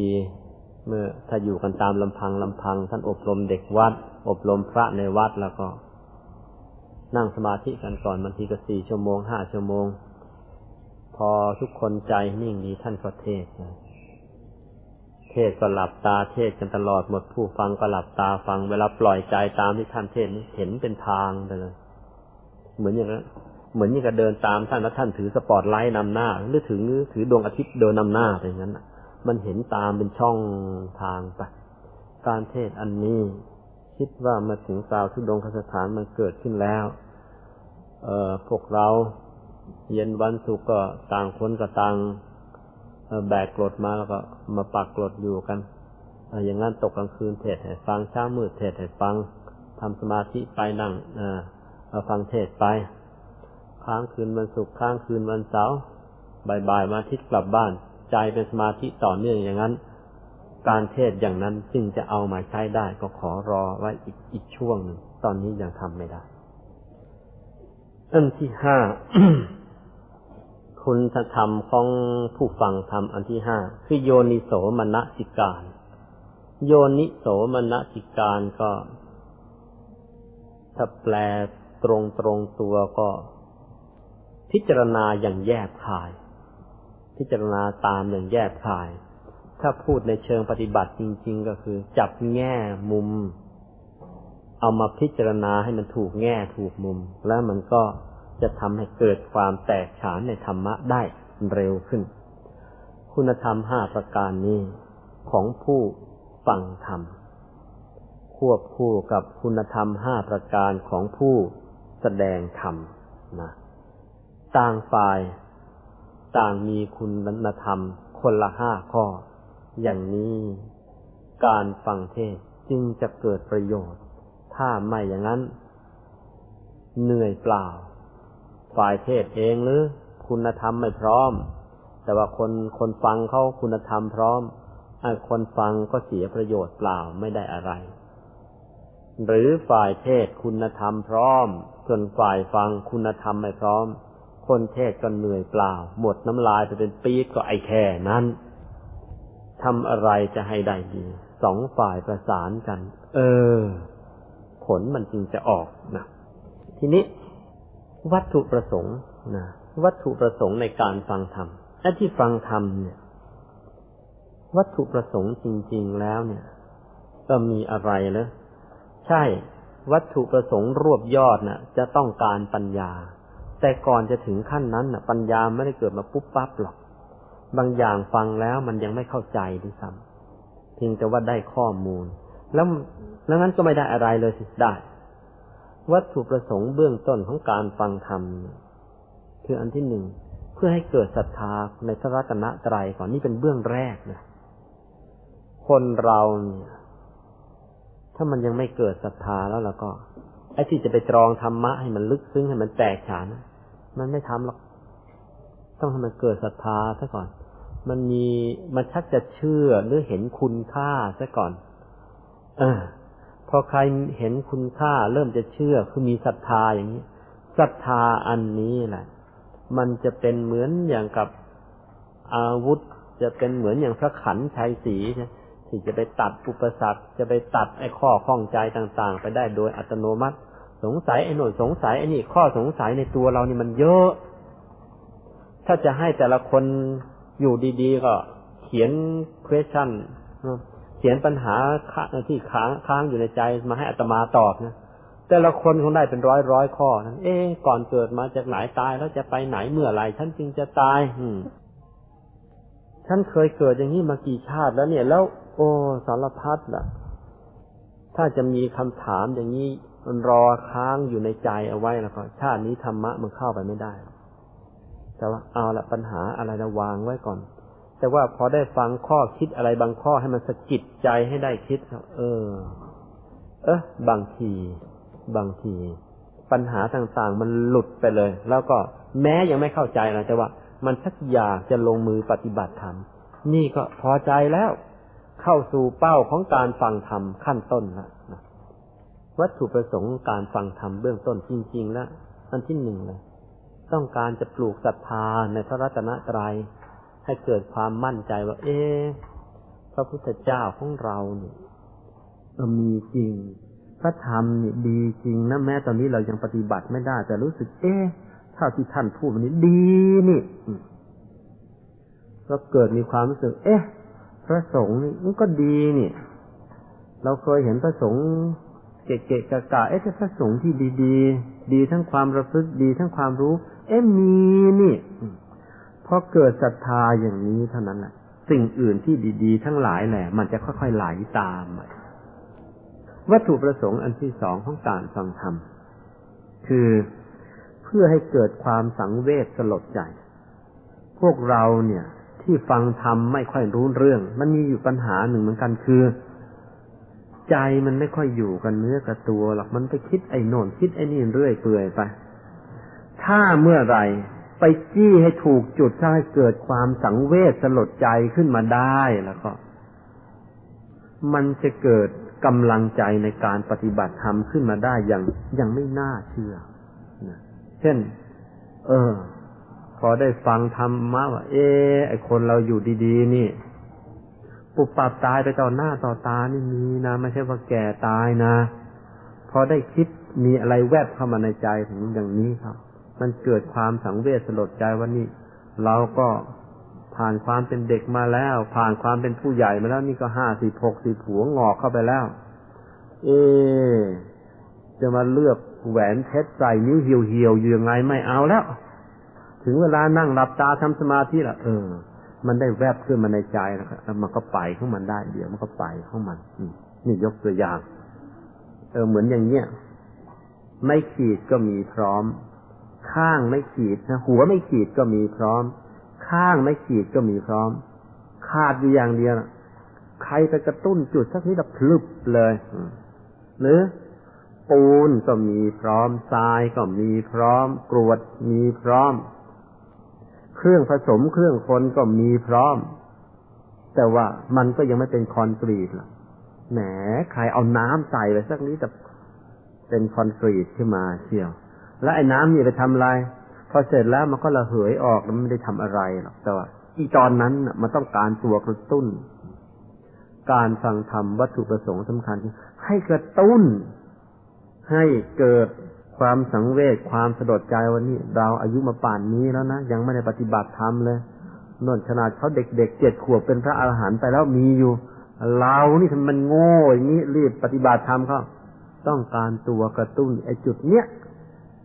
ให้มันเกิดขึ้นแล้วล่ะก็ นี่มีตัวกระตุ้นให้เกิดกำลังใจที่จะปฏิบัติธรรมแล้วก็ นี่ได้ชื่อว่าเข้าถึงจุดประสงค์ของการฟังธรรมแล้ว แล้วทั้งสองประการนี่แหละ ทั้งความศรัทธา ทั้งความสังเวชสลดใจ จะเป็นตัวเชื่อมโยงต่อไปข้างหน้า ให้เกิดปัญญา ให้เกิดการปฏิบัติธรรมยิ่งยิ่งขึ้นไป จนกระทั่งหมดกิเลสเข้าพระนิพพานอย่างไปนั่นแหละทีนี้สำหรับผู้ที่อย่างที่ว่าเมื่อเมื่อกี้นี้ ว่าเอเอเราเนี่ย มันก็โง่โง่ท้อท้อถอยถอย ไม่มีกำลังใจที่จะฟังธรรมนอนดีกว่า เที่ยวดีกว่าเล่นดีกว่า ไอ้วาสนาอย่างเรานั่งสมาธิมันจะได้อะไร เขานั่งกันมาตั้งเป็นปีๆยังไม่ค่อยได้อะไรเลยเรานอนดีกว่าเฮ้ออันนี้ไม่ใช่พระพุทธเจ้าบอกว่า เราจะโง่เราจะเซ่อเราจะยังไงก็ตามให้ลงมือฟังธรรมให้ลงมือศึกษา ให้ลงมือปฏิบัติไปเถอะแล้วถึงแม้ว่า เออจะไม่ได้บรรลุธรรมะเบื้องสูงอะไรกับเขาอย่างน้อยท่านใช้อยู่คำหนึ่งมันจะเป็นอุปนิสัย มันจะเป็นอุปนิสัยติดตัวไปเบื้องหน้า จะได้อุปนิสัยในการฟังธรรมติดตัวไปเบื้องหน้า อุปนิสัยในการฟังธรรมคืออะไร เอาอย่างนี้ก่อน อุปนิสัยคืออะไร อุปนิสัยก็คือความประพฤติเคยชินที่ติดตัวของเรามา เป็นพื้นเพเดิมของจิตใจเราจะนี่ใครมันฟังธรรมอันไหนมาเนี่ยแม้แม้ว่า เรายังทำตามนั้นไม่ได้หรอก หรือบางทีไม่เข้าใจเลยซ้ำแต่ว่าอย่างน้อยที่สุดถ้าว่ากันปัจจุบันแบบนักศึกษาก็ มันก็ได้เทคนิคขั้นเทอมติดไปนะพูดง่ายๆก็เลยได้สับธรรมะติดไปด้วย เหมือนอย่างกับเราสวดมนต์ทำวัดเช้านั่นนะเมื่อเช้าก็สวดมนต์ทำวัดเช้า ถามว่าแปลว่าอะไรนั่นนะไม่รู้เหมือนกันกับแปลว่าอะไรบางท่านรู้ที่เข้าวัดมานาน แล้วก็ เออ ได้อ่านคำแปลหลังหนังสือนั่นแล้ว เออ รู้ รู้คำแปลล้วบางท่านไม่รู้ เอ๊ะแล้วจะได้ประโยชน์ได้ มันเป็นอุปนิสัยติดตัวไป อย่างน้อย ก็ได้คำศัพท์ติดตัวไป มันชักคุ้นคุ้นขึ้นนะมีเรื่องเล่าอย่างนี้ ในสมัยพุทธกาลเรื่องเกี่ยวกับอุปนิสัยนะ มีเรื่องเล่าว่า ในสมัยพุทธกาลมีพราหมณ์อยู่ห้าร้อย ห้าร้อยคนเนี่ยเป็นพราหมณ์หนุ่มๆใช่มาบวชในพระพุทธศาสนาพอมาบวชแล้วขี้เกียจฟังธรรมไม่ฟังหรอกเพราะคิดว่าธรรมะ บางพวกเขาคิดว่าธรรมะนี่มันธรรมะง่ายๆพระพุทธเจ้าเทศเรื่องง่ายๆขี้เกียจฟังบางพวกก็มีความรู้สึกว่า โอ้ยมันยากสำหรับเราฟังแล้วก็ไอ้แค่นั้น พระพุทธเจ้าก็เรียกพราหมณ์ทั้งห้าร้อยคนเนี่ยพราหมณ์ที่บวชมาเป็นสุแล้วเนี่ยทั้งห้าร้อยรูปนี่มาบอก เธอ อย่าขี้เกียจมาฟังธรรมนะ มาฟังธรรมกับเขาตามปกติ กับพระภิกษุรูปอื่นๆ ฟังแล้วก็ไปพยายามศึกษาทำความเข้าใจ แม้ไม่เข้าใจก็ไม่เป็นไร ขอให้พยายามจ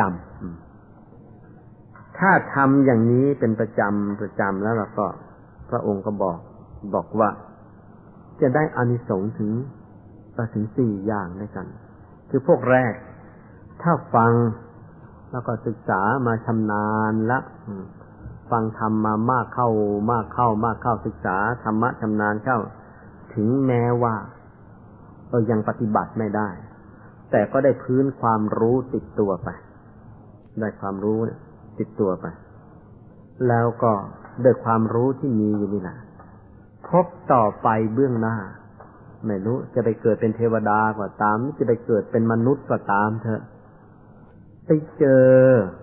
พระพุทธเจ้าเบื้องหน้า หรือไปเจอผู้รู้เบื้องหน้า หรือว่าแม้ที่สุด ไม่ไปเจอใคร แต่ไอ้ภูมิรู้เก่าๆที่มันติดตัวไปเนี่ย ก็จะทำให้พอถึงคราวปฏิบัติธรรมต่อไปเบื้องหน้า ก็จะสามารถเข้าถึงธรรมะบรรลุมรรคผลนิพพานได้ง่ายนะพวกแรกเนี่ย พอศึกษาช่ำชองชำนาญดีแล้ว ต่อไปพบเบื้องหน้าจะได้เกิดเป็นมนุษย์ก็ดีเปิดเป็นเทวดาก็ดี ไม่ต้องมีใครมาเตือน สามารถที่จะเตือนตัวเองแล้วก็ปฏิบัติทำให้เข้าถึงมรรคผลโดยง่ายนี่พวกหนึ่ง พวกที่สอง ตัวเองเมื่อละโลกไปแล้วเมื่อมีความชำนาญ ท่องได้ชำนาญ ฟังมาชำนาญเจ้าเนื่องจากชาตินี้ก็ยังปฏิบัติไม่ได้อะไรนี่แหละแต่ว่ามันก็ไปฟักตัวอยู่ในใจ ละโลกไปแล้วไปเกิดเป็นเทวดาก็ตามเป็นมนุษย์ก็ตาม ถึงเวลาเขาเมื่อมันฟักตัวเต็มอิ่มเขาตัวเองเนี่ยก็จะสามารถสอนตัวเองให้บรรลุมรรคผลนิพพานได้ แล้วยังสามารถที่จะสอนคนอื่นได้อีกด้วยเพราะมันท่องมาคล่องปากข้ามภพข้ามชาติอันที่สามพระองค์บอกบอกว่าที่เราศึกษาที่ท่องมาคล่องคล่องปากนี่แหละ แม้ไม่เข้าใจก็ตาม แต่ว่า พอไปเบื้องหน้าละโลกไปแล้วไปเกิดเป็นมนุษย์อีกก็ตาม ไปเกิดเป็นเทวดาก็ตาม ไปเจอใครเขาสอนเรื่องนี้เขาไปเจอใครเขาสอนเรื่องนี้พูดเรื่องนี้เขามันจะสะดุดแป๊บเข้ามาในใจ แล้วก็เรียนรู้ไปเลย เพราะว่าเราได้พื้นคำศัพท์ ได้พื้นเทคนิคขั้นเทอมเนี่ย เอาไว้อยู่ในใจแล้ว เหมือนอย่างเราได้ยินเสียงสวดมนต์เคย ไม่รู้มันแปลว่าอะไร แต่ว่าขนาดที่เราว่าไม่ได้อะไรเนี่ยมันจะได้อยู่อย่าง คือได้ความสงบใจได้ยินแล้วมันรู้สึกมันสงบใจในขนาดไม่ได้อะไร แต่พอนานเข้านานเข้า มันก็จะคุ้นกับไอ้สำเนียงภาษาในภาษาธรรมะเนี่ยติดตัวไปเพราะเบื้องหน้าได้ยินใครสวดมนต์มันอยากเข้าใกล้ ได้ยินใครพูดธรรมะอยากเข้าใกล้ อยากเข้าใกล้ไปอยากเข้าใกล้มา ก็เลยได้ฟังทำไปโดยอัตโนมัติ ถึงจุดนะครับเออบรรลุมรรคผลนิพพานโดยง่ายอีกไหม ประการสุดท้าย แม้ตัวเองละโลกไปแล้วนี่ใครก็ไม่มาสอน ตัวเองก็จำไม่ได้ แต่ถ้าเกิดมีใครพูดถึงธรรมะขึ้นมาไม่ได้สอนแล้วหรอกไปได้ยินโดยบังเอิญเชียวแม้อย่างนั้นก็เป็นเหมือนอย่างกับจุดระเบิดให้เราได้ นึกถึงธรรมะเมื่อฟังข้ามภพข้ามชาติมาได้อีกเหมือนกัน แล้วพระองค์ก็ยกตัวอย่างมาพระองค์ก็ยกตัวอย่างมาไว้ในพระไตรปิฎก ท่านบอกว่ามีงูเหลือมอยู่ตัวงไอ้เจ้างูเหลือมตัวนี้นะในศาสนาของพระพุทธเจ้าองค์ก่อนๆนั่นที่พระพุทธเจ้ากัดสปะ มันมีงูเหลือมอยู่ตัวมันอยู่ในในเนรูข้างๆที่พระภิกษุหนุ่มๆสวดพระอภิธรรมเป็นประจ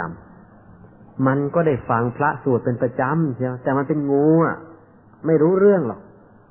พระภิกษุรูปเนี้ย ท่านถนัดท่องพระอภิธรรม โดยเฉพาะเรื่องอายตนะ คือเรื่องอายตนะก็เรื่องเกี่ยวกับตาหูปากจมูกลิ้นกายใจของคนเราเนี่ยแหละว่ามันต้องระมัดระวังอย่างไง กิเลสมันจึงจะได้ไม่เกิด ท่านก็ท่องของท่านอยู่ทุกวันทุกวันงูฟังทุกวัน มันก็ไม่รู้เรื่องอะไรจำได้แต่อายตนะอายตนะ แล้วก็จำได้ถึงบุคลิกของพระภิกษุรูปนั้นว่าเป็นพระภิกษุที่เยือกเย็นใจดี ไม่มีเวรไม่มีภัยกับใคร เพราะฉะนั้นพอมันใกล้ๆจะตาย ใจเนี่ย มันก็นึกถึงคุณถึง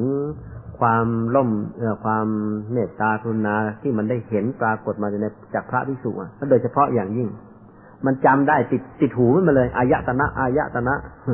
มันจำได้แถวนี้อย่างอื่นไม่รู้เรื่อง ไอ้เจ้างูตัวนี้แหละ ไอ้งูเหลือมตัวนี้ ใกล้ตายใจมันเป็นกุศลไปเกาะเรื่องอายตนะอายตนะอายตนะ ไม่รู้เลยซ้ำแปลว่าอะไร แต่ว่า ตามธรรมดาวิสัยของสัตว์เนี่ย ใจมันจะตกอยู่ในเรื่องอะไรมั่ง มันจะตกอยู่ในเรื่องกิน สัตว์นี่ตื่นเช้ามาก็จะหาอะไรกินนกกากากากากาไป นกกระจอกกระจักแจกจอกแจกชวนกันหากินกันไป ตื่นเช้ามันก็มีแต่เรื่องกิน พอๆกับคนเหมือนกันเรื่องกินพ้นจากเรื่องกินอิ่มแล้ว เดี๋ยวก็เรื่องกาม หรือไม่งั้นก็เรื่องกลัวตายกลัวภัยต่าง ๆ นานา ไอ้ที่จะมันมันนึกถึงธรรมะนะไม่มีหรอกแต่ไอ้งูตัวนี้แหละ ไอ้งูตัวนี้แหละ มันได้ยินพระท่องอยู่เลยอายตนะอายตนะใกล้ๆตายก็จำนิ้จำคำว่าอายตนะติดหูติดจิตใจมันไปเพราะมันละโลกนั้นใจมันเป็นกุศลอยู่ ไอ้เจ้างูตัวนี้กลายไปเป็นเทวดาได้เหมือนกัน ใจมันเป็นกุศล ดีกว่าคนบางคนใกล้ตายเคืองชาวบ้านแต่ว่ายังทำอะไรมันไม่ได้ใกล้ตาย เสียง เสียงเพ้อกูแค้นกูแค้นใกล้ตายได้เสร็จตกนรกจิต ไอ้งูมันจำแต่ว่าอายตนะอายตนะ เออไอ้นี่ไปแล้วไปเป็นเทวดาซะจิตมันต่างกันอย่างนี้ไอ้เจ้างูตัวนี้ ไปเป็นเทวดาแล้วไปเป็นเทวดาอยู่ได้ เป็นร้อยปีเหมือนกันอายุเทวดาอยู่หมดบุญจากเทวดาแล้วมาเกิดเป็นคน มาเกิดเป็นคนประมาณเมื่อพศเขาจดบันทึกไว้ชัดเด้อประมาณพศสองร้อยเศษนะประมาณพศสองร้อยกว่ากว่าอาเจ้างูตัวนี้ ไปเป็นเทวดา พ้นจากเทวดามาเกิดเป็นเป็นมนุษย์ พอมาเกิดเป็นมนุษย์ ความที่เมื่อเป็นงูน่ะ คุ้นกับความประพฤติปฏิบัติของพระภิกษุ ใจมันก็ยินดีอยู่ไอ้ในการในการบวชในความสงบในความเมตตาแล้วก็ยังเกาะอยู่กับเรื่องอายตนะอีกด้วย เพราะฉะนั้นพอมาเกิดเป็นมนุษย์เท่าเนี่ย เลย ได้นิสัยติดตัวมาว่า พอใจในการบวช เพราะฉะนั้นไอ้เจ้าหนุ่มนี่ พออายุมีอายุเป็นรุ่นหนุ่มขึ้นมาแล้วเลยออกบวชชิบแต่ว่าเนื่องจากยังไม่ไม่รู้จักพุทธศาสนา ก็ออกบวชเป็นนักบวชนอกพุทธศาสนาไปเขาเรียกพวกอาชีวกหรืออาชีวกะนักบวชในสมัยนั้นมีหลายพวกนะก็อาชีวกนี่ก็เป็นนักบวชประเภทหนึ่งในอินเดียสมัยโน้น แล้วเจ้าอาชีวกนี่มีความสามารถดีซะด้วยเนื่องจากพื้นฐานทางใจ ตั้งแต่เป็นงูมันดี ใจมันเป็นสมาธิมาตั้งแต่เด็ก ก็ฝึกสมาธิรุ่ยมา แล้วก็เนื่องจากพวกอาชีวกก็เป็นก็ศึกษาไตรเทศตามตำราพราหมณ์เขานั่นแหละนิดหนึ่งเกี่ยวกับไตรเทศที่เราได้ยินได้ยินเนี่ยนะอ่านเรื่องพราหมณ์ทีไรมักจะได้ยินเรื่องไตรเทศทุกทีไตรเทศคืออะไร ไตรเทศเนี่ยมันเป็นอย่างนี้ คนทั่วไปมักจะเข้าใจว่าไตรเทศก็คือตำราของพราหมณ์ รู้กันเท่านี้ ลึกไปวันนี้คือว่า พระไตรปิฎกในพุทธศาสนานี่แหละ พอนานไปนานไปเข้า มันก็ฟั่นเฟือ มันก็เลือนเลือนไป พอตอนท้ายพุทธศาสนามันมันหายไปจากความจำแต่ว่าคำทีพระไตรปิฎกเนี่ย มันก็เลือนไปถึงจุดหนึ่ง จะมีธรรมะอยู่ของในพระพุทธศาสนาค้างอยู่มั่ง แต่ว่าชักมีพิธีกรรมมาปนเข้ามาเยอะไอ้อันเนี้ยมันก็จะเป็นต้นเขาของตำราไตรเทศขึ้นมา เพราะนั้นไตรเทศคือ พระไตรปิฎกเมื่อถึงจุดเสื่อมสุดนั่นแหละ แล้วพุทธศาสนาก็หายไปก็จะไตรเทศอันนี้ก็จะเป็นตำรับตำราทิ้งไว้บนพื้นโลกนี้ ให้คนในยุคต่อๆไปร่ำเรียนกัน ครั้นพอพระพุทธเจ้าองค์ต่อๆไปจะมาบังเกิด ก็อาศัยเจ้าไตรเทศนี่แหละ เป็นต้นเขาศึกษาหนักเข้าหนักเข้าแล้วในที่สุดไปค้นคว้าได้ธรรมะย้อนกลับมา คือตรัสรู้ย้อนกลับมาอีก อืม มันก็วนเวียนกันอยู่อย่างนี้แหละเจ้าอาชีวกหนุ่มนี่ออกบวชแล้ว ฝึกสมาธิด้วย แล้วก็มีความสามารถในเรื่องของการพยากรณ์มีเรื่องปรากฏว่ามีอยู่วันหนึ่ง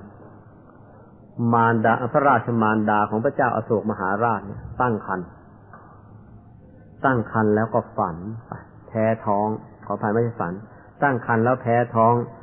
แพ้ท้องนี่ไม่เหมือนคนอื่น คุณโยมผู้หญิงที่อยู่ที่นี่นี่บางคนเออคงบางคนเคยมีบุตรแล้วรู้แล้ว เวลาแพ้ท้องนี่เอาเรื่องเหมือนกัน บางคนแพ้ท้องอยากกินก้อนดินก้อนทราย บางคนแพ้ท้อง อยากจะกินเลือดคนอืม บางคนแพ้ท้องอยากจะด่าชาวบ้าน เออมีสารพัดหลายรูปแบบ อย่างพระเจ้าอาชาติศัตรูเออพอมารดาแพ้ท้องนี่อยากจะกินเลือดพ่อตัวเอง อืมอยากกินเลือดสามี แล้วก็มีเหมือนกันแต่ว่าแม่ของพระเจ้าอาโศกมหาราชพอแพ้ท้องนี่แปลก บอกอยากจะได้เอาดวงจันทร์กับดวงดาเอาดวงจันทร์กับดวงอาทิตย์น่ะ มาเหยียบไว้ที่สองฝ่าเท้า อืม ถ้าไม่ได้เหยียบอย่างใจรู้สึกมันมันนอนไม่ค่อยจะหลับอยากจะได้ดวงอาทิตย์ดวงจันทร์มาเหยียบเล่นแหมมันจะเอาอยัางไงมายังไม่พออาการแพ้ท้องของท่านบอกว่าอยากจะได้ดวงจันทร์ดวงดาวนำมาเหยียบที่ฝ่าเท้าทั้งสองข้าง อยากจะกินดวงดาวด้วยนะ ดวงดาวบนท้องฟ้าไหมอยากจะกินเป็นคำคำไปเชียวแหละยังไม่พอ บอกว่า แล้วก้อนเมฆที่กลางอากาศที่ลอยไปลอยมา ก็อยากจะเอามากิน เออ อยากกินขนมนมเนยเพราะว่า อยากจะกินเมฆกินดาวกินเดือนอะไรแต่อย่างงี้นก็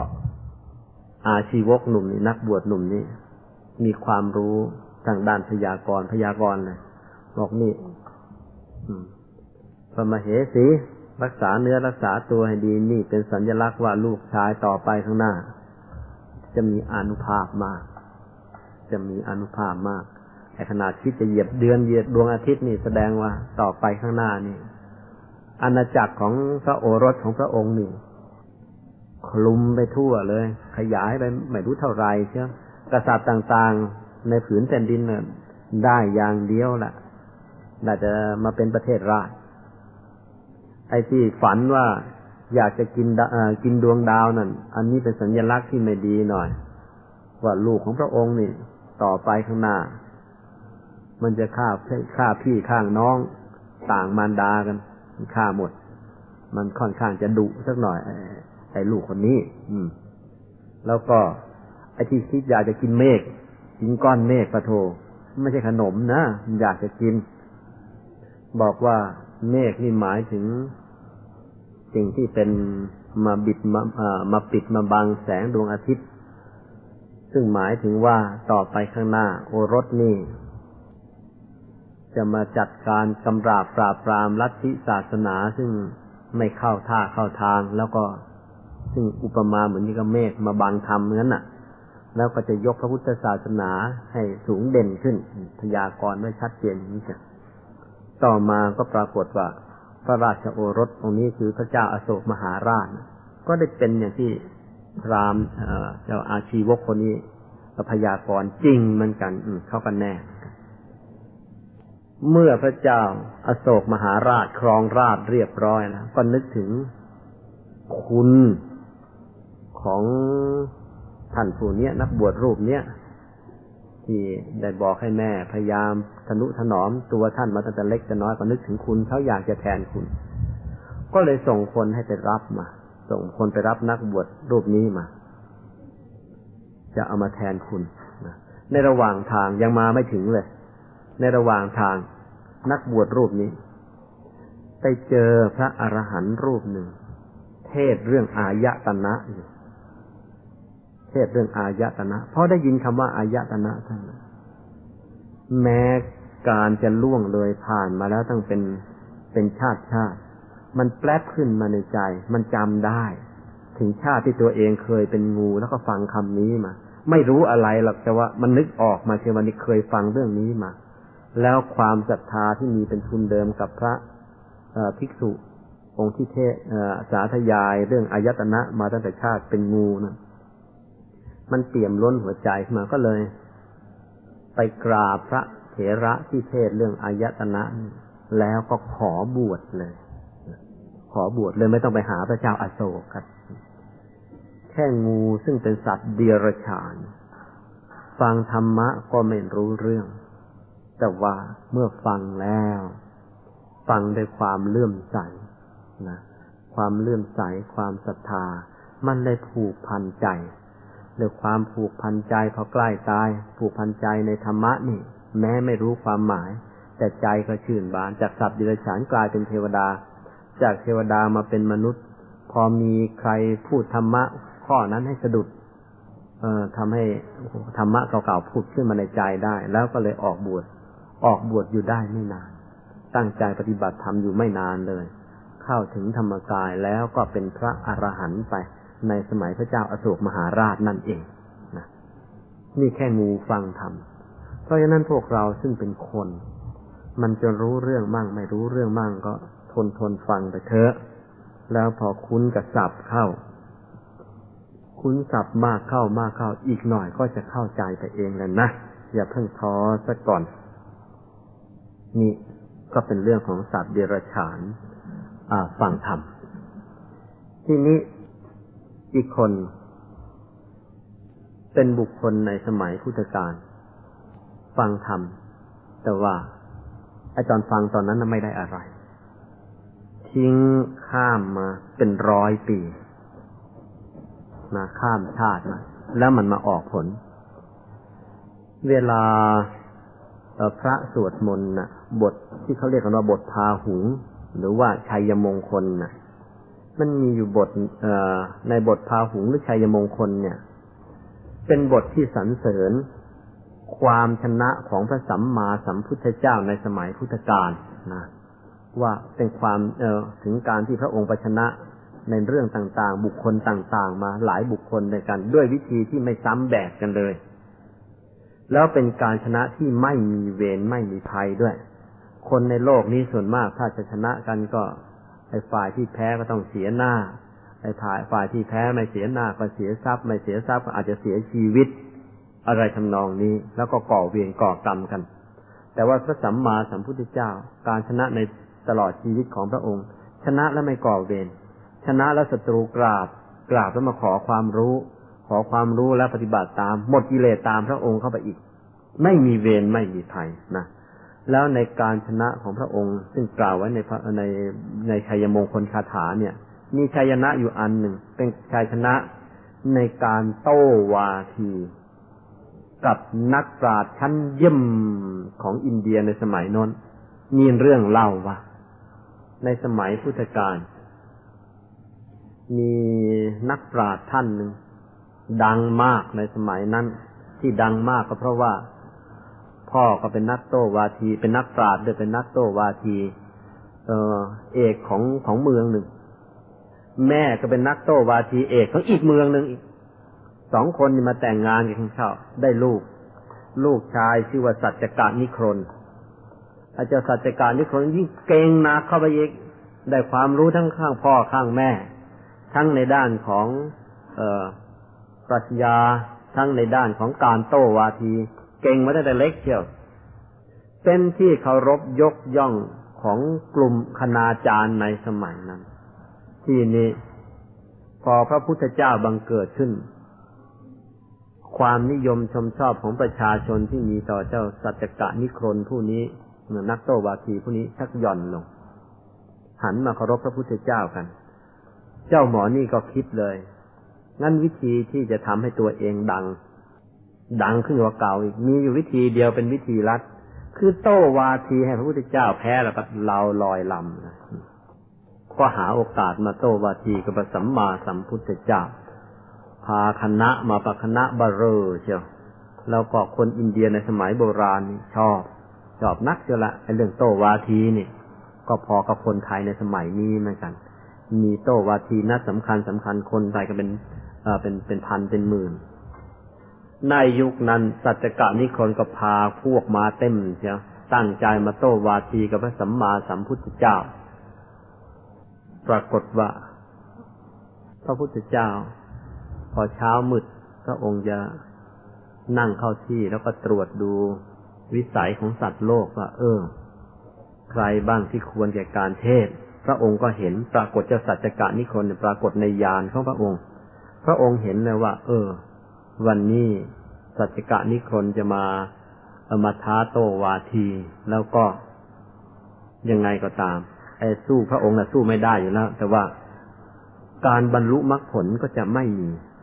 เพราะวาสนาหรือว่าความคุ้นเคยอุปนิสัยในทางธรรมเนี่ย มีไม่พอ เพราะฉะนั้นถึงจะเก่งในด้านโต้วาทีเท่าไหร่เท่าไหร่ก็ตามเถอะ มีภูมิปัญญาเดิมเท่าไหร่ก็ตาม แต่มันเป็นปัญญาโลกโลก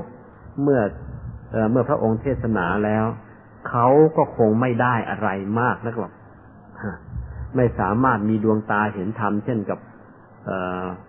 พระอริยเจ้าองค์อื่น ๆ แต่ว่าจะได้เป็นอุปนิสัยติดตัวไป พระองค์ก็เลยโต้วาทีด้วยแล้วในที่สุด เจ้าสัจจกะนิคนก็แพ้นะ พ้ท้แล้วรุ่งขึ้น ก็ขอนิมนต์พระพุทธเจ้ากับพระอรพระอรหันต์ทั้งหลาย ไปไปฉันที่บ้านเขาพระพุทธเจ้าประเทศซ้ำให้อีกทีหนึ่งอีก แต่ถึงอย่างนั้นสัจกานิคนมีภูมิปัญญาแต่ด้านทางโลก ด้านทางธรรมไม่พอ แม้ได้ฟังเทศซ้ำอีกทีก็ยังรับไม่ได้ ได้แต่ความศรัทธาละโลกไปแล้ว ไปเกิดที่เกาะลังกา พระอรหันต์ท่านตามดูกันอ๋อเจ้าหมอนี่ไปเกิดที่เกาะลังกา พอไปเกิดที่เกาะลังกาแล้วพอวัยหนุ่มก็ออกบวชเนื่องจากก็มีนิสัยเป็นนักบวชมา พอสมควร ออกบวชแล้ว เนื่องจากเป็นคนเจ้าเหตุเจ้าผลนักโตวาทีมาก่อน เพราะฉะนั้น เมื่อได้ฟังเทศจากอุปชาจากครูบาอาจารย์เขาฟังเทศ ครั้งเดียวจำได้ ครั้งเดียวจำได้ ไม่ช้าเลย มีความเชี่ยวชาญในพระไตรปิฎกหมด แต่ว่าขาดอยู่อันนึงคือยังไม่สามารถปฏิบัติได้ รู้แต่ยังทำไม่ได้พูดง่าย ๆ มีแต่ภาคทฤษฎีภาคปฏิบัติยังไม่มี วันหนึ่งอาจารย์ก็เลยเทศเอา อุปชาก็เลยเทศเอา เข้าทำนองว่า นี่ ท่านเอ้ย ดีแต่สอนชาวบ้านนะ่ะ สอนตัวเองซะมั่งนะ ไม่งั้นแต่ชาวบ้านจะเป็นพระอรหันต์หมดแล้วตัวเองก็ยังโง่อยู่นั่นแหละท่านได้คิดท่านได้คิด แล้วก็ตั้งใจปฏิบัติธรรม ไม่ชาท่านก็เป็นพระอรหันต์เราความรู้ความสามารถในการโต้วาทีที่ได้ได้ได้ฝึกไม้ข้ามชาติมานั่นแหละ เทศนาที่ได้ฟังไว้ตั้งแต่สมัยพุทธกาลนั่นแหละ มันก็มาปรากฏในใจของท่านแล้วก็ทำให้ท่าน เป็นนักเผยแผ่พุทธศาสนาชั้นเยี่ยมเลย องค์หนึ่งในพุทธศาสนาของเรา นี่เป็นบุคคลที่สองนะ ท่านแรกนะเป็นแค่งูเหลือมนะเฟิร์สตาร์จากงูเหลือมจากสัตว์เดรัจฉานแล้วมาเป็นพระอรหันต์ได้ขั้นที่สองนักโตวาทีพูดง่ายคนเจ้าคารม ฟังแล้ว แม้ไม่บรรลุมรรคผลนิพพานเออ มันก็เป็นทุน ข้ามชาติมาที่เดียวก็เป็นอุปนิสัยทีนี้ นี่เป็นเรื่องของต้องรอกันข้ามชาติ เอาว่าในชาตินี้ มีใครมั่งมีบุคคลที่เป็นตัวอย่างอีกสองท่านเลยกัน ที่พอจะยกมา เรื่องสองเรื่องนี้ได้ปรากฏขึ้นในประเทศลังกา มีเรื่องเล่าว่า มีอยู่ครั้งหนึ่ง ภิกษุหนุ่มรูปหนึ่ง ได้ทราบข่าวว่ามีพระอรหะมีพระเถระ มีพระเถระรูปหนึ่ง จะเทศเรื่องพระเวสสันดร จะเทศเรื่องพระเวสสันดร ซึ่งมีคาถาหรือมีบทธรรมะอยู่ถึงพันบทด้วยกัน ท่านทราบว่าการเทศเวสสันดรเนี่ยอาที่จะเทศได้ดีจริง ๆ เนี่ย หาตัวไม่ค่อยจะมีใครสามารถเทศได้ เพราะทราบว่ามีพระเถระรูปนี้เทศได้ สู้เดินทางด้วยเท้าเปล่ามา เป็นระยะทางท่านบอกว่า เป็นระยะทางเก้าโยชน์โยชน์หนึ่งสิบหกกิโลเมตรเก้าหกห้าสิบสี่เก้าหนึ่งเก้าก็สิบสามร้อยสามสิบกว่ากิโลเมตรนะเดินทางด้วยเท้าเปล่ามันร้อยสามสิบกว่ากิโลเมตร ตั้งใจมาฟังธรรมพอมาถึงก็พระเถระขึ้นเทศพอดี เนื่องจากเดินทางมันเหนื่อย เนื่องจากเดินทางมันเหนื่อยก็ ฟังเข้าใจแต่บทแรกๆหน่อย พอบทกลางๆก็เพลียจัด มันอ่อนระหวยโรยรา ไม่เข้าใจจำไม่ได้ แล้วมาจำได้บทท้ายอีกทีตอนสรุปจบ พอพระเถระเทศจบ พระภิกษุหนุ่มรูปนี้ยืนร้องไห้เลยว่าเราเดินทางมางวดนี้เสียเที่ยวซะแล้ว อุตส่าห์เดินทางมาร้อยสามสิบกว่ากิโลเมตร ตั้งใจมาฟังธรรม ตั้งพันคาถา แต่จำได้แต่คาถาต้นกับคาถาปลาย อีกอีกเก้าร้อยเก้าสิบแปดคาถานี่มาอีกกระดิกเลย การมาฟังธรรมของเราเที่ยวนี้เสียเปล่า ยืนร้องไห้อยู่ท้ายศาลา ก็เลยมีคนไปบอก พระเถระรูปนั้นวันเนี้ยได้เกิดเรื่องนี้ขึ้นแล้ว พระเถระรูปนั้นท่านก็เมตตา วันรุ่งขึ้นเทศให้ฟังอีกจบ เทศจบก็เป็นพระอรหันต์อยู่ตรงนั้นอีกหนึ่งนี่คืออานิสงส์แห่งการฟังธรรม ก็เราก็ไม่รู้นะพวกเราที่นั่งอยู่นี่ เราจะมีอุปนิสัยขนาดนั้นไหม เอาเถอะไม่ต้องถึงขนาดนั้นหรอกพอเทศจบนะ เห็นธรรมกายในตัวเองหลวงพ่อก็ชื่นใจแล้วหรือเทศจบแล้วถึงไม่เห็นธรรมกายในตัว กลับไปบ้านไปตั้งใจนั่งสมาธิหลวงพ่อก็ชื่นใจแล้วนะ ทำมันไป นี่เป็นบุคคลเมื่อประมาณ เอ่อพศสองสามร้อยอีกคนเป็นผู้หญิง เรื่องนี้เกิดที่เกาะลังกาอีกเหมือนกัน ได้ทราบเป็นผู้หญิงแม่ลูกอ่อน ได้ทราบข่าวว่ามีการเทศ ด้วยตัวเองเอ่อการเทศเนี่ย มันมีอยู่ทั่วไปก็จริงอยู่ แต่ว่า ผู้เทศที่มีคุณสมบัติห้าประการอย่างที่ว่ามาเมื่อกี้เนี่ยคุณสมบัติห้าประการมีประการที่หนึ่งเทศไปตามลำดับขั้นตอน ประการที่สองเทศอ่างเหตุอ่างผล ประการที่สามเทศด้วยความกรุณาหรือด้วยความหวังดีกับผู้ฟัง ประการที่สี่เทศไม่เห็นแก่ลาภประการที่ห้าเทศไม่กระทบตนเองและผู้อื่น คนที่มีคุณสมบัติอย่างเนี้ยมันหาได้ยากในโลก ทีนี้ผู้หญิงแม่ลูกอ่อนคนเนี้ยพอได้ยินว่าจะมีผู้ที่มีคุณสมบัติครบถ้วนอย่างนี้มาเทศให้ฟัง เดินทางด้วยเท้าเปล่าอีกแหละ มาเป็นระยะทางห้าโยชน์ห้าโยชน์ก็แปดสิบกิโลเมตร เดินระยะทางสั้นกว่าพระภิกษุหนุ่มรูปนั้นหน่อย แต่ว่า ลำบากไม่น้อยกว่ากันเลย จะลำบากกว่าสิเพราะว่าแม่ลูกอ่อน อุ้มลูกมาอีกด้วยอย่างพวกเราเนี่ยให้อุ้มลูกไปฟังเทศเฮ้ยอย่ามาพูดเลย ขนาดตัวเปล่าๆยังขี้เกียจมา แต่นั่งศรัทธาแก่กล้าเต้นที่ อุ้มลูกเดินทางแปดสิบกิโลเมตรมาฟังเทศ พอมาถึง เอาลูกวางไว้นะลูกใส่พระเบาะวางไว้กับพื้นตัวเองยืนพนมมือฟัง ตั้งแต่หัวค่ำพอสว่างพระท่านเทศจบ พอสว่างพระเทศจบ ผู้หญิงคนนั้นก็เป็นพระโสดาบันอยู่ตรงนั้นอีกเหมือนกันเขามีศรัทธาแรงกล้าเออเขาก็ไปกันได้ ถามว่าพวกเรามีศรัทธาขนาดนั้นแล้วยัง ก็เพราะยังนะสิจริงยังไม่ถึงธรรมะสักที เพราะฉะนั้นเป็นหน้าที่ของเราแล้วต่อแต่นี้ไปนะ ตั้งใจฟังธรรมกันไป ทุกอาทิตย์ แล้วก็กลับไปบ้านแล้วก็ตั้งใจนั่งสมาธิกันไปเรื่อยๆสะสมอุปนิสัยการฟังธรรมสะสมอุปนิสัยปฏิบัติธรรมของเราข้ามภพข้ามชาติเรื่อยๆไป ถ้าชาตินี้ยังไม่หมดกิเลสเอานะชาติต่อไปขอฟังเจ้าเทศ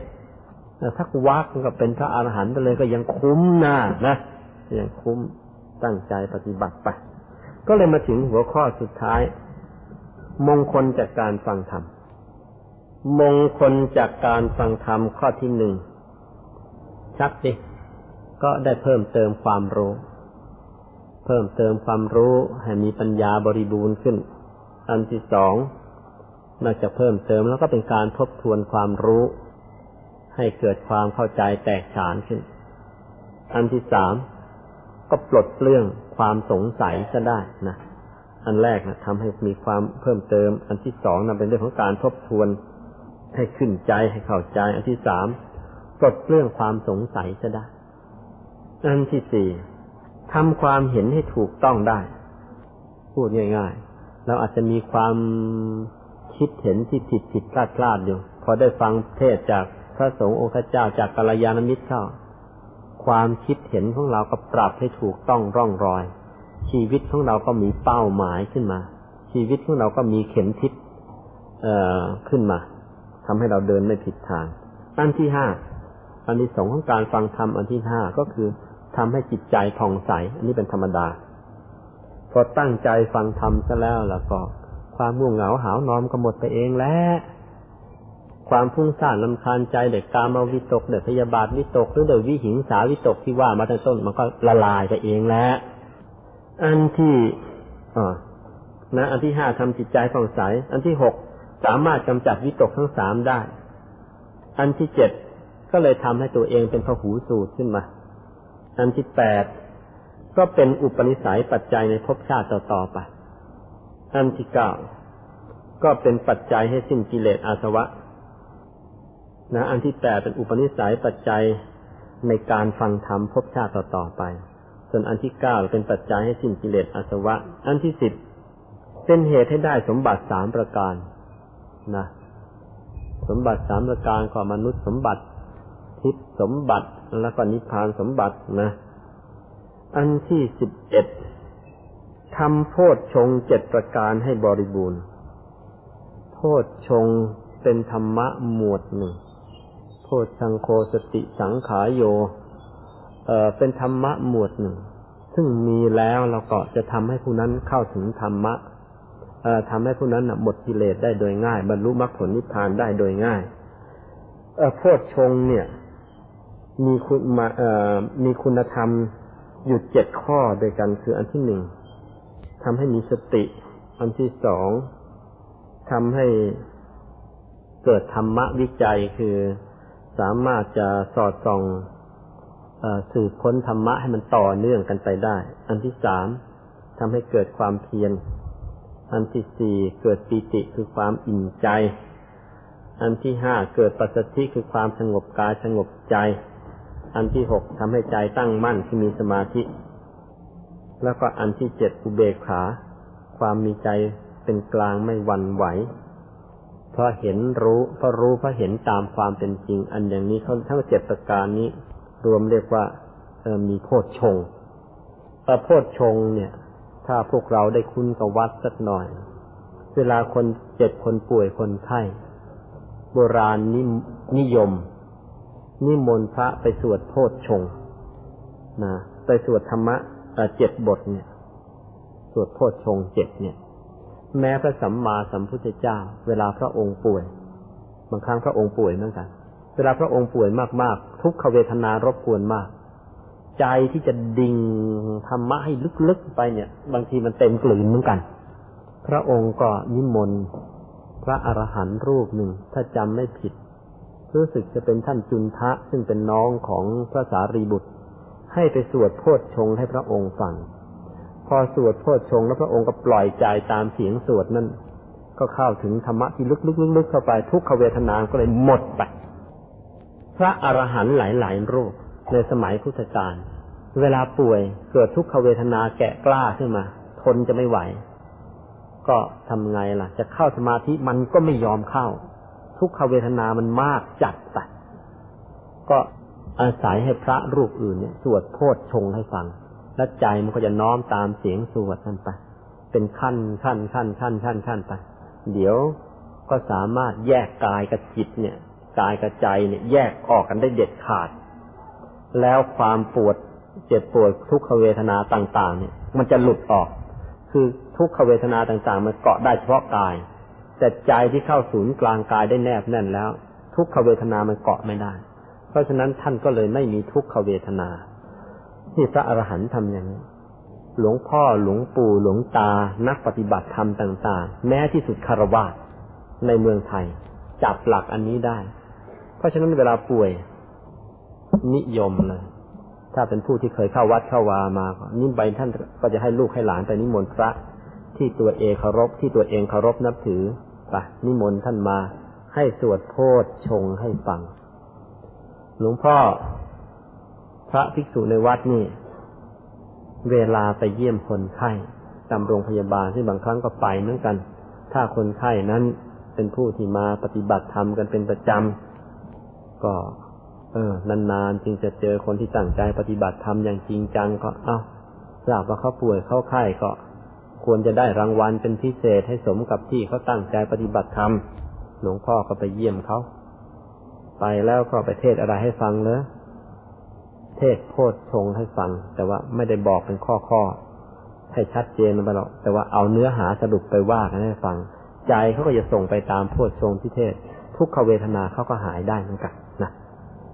หายไปได้ตามส่วน เขาฝึกสมาธิมามากเท่าไหร่ก็จะหายได้มากขึ้นเท่านั้น นี่ก็เป็นประเพณีอันหนึ่งในประเทศไทยของเรา อันที่สิบสองมงคลจากการฟังธรรมข้อที่สิบสองเป็นการรักษาขนบธรรมเนียมของนักปราชญ์เอาไว้ฟังเผินๆรักษาขนบธรรมเนียมแล้วจะได้อะไรได้ ตัวเองก็จะได้เป็นต้นแบบ นะตัวเองเนี่ยก็จะได้เป็นต้นแบบของรุ่นหลังๆต่อไป เมื่อเราทำตัวเป็นต้นแบบว่า ถึงเวลาจะต้องมาฟังธรรมถึงเวลาต้องมาฟังธรรมพอคนอื่นเนี่ยเขาถือเราเป็นแบบเขามาถึงเวลาของเราฟังธรรมตามที่เราบางแบบบางวางแบบวางแผนเอาไว้เขามาฟังทำจริงได้บุญเท่าไหร่เราก็พลอยได้บุญเป็นด้วยเพราะเราได้ลงทุนทำแบบที่ดีเอาไว้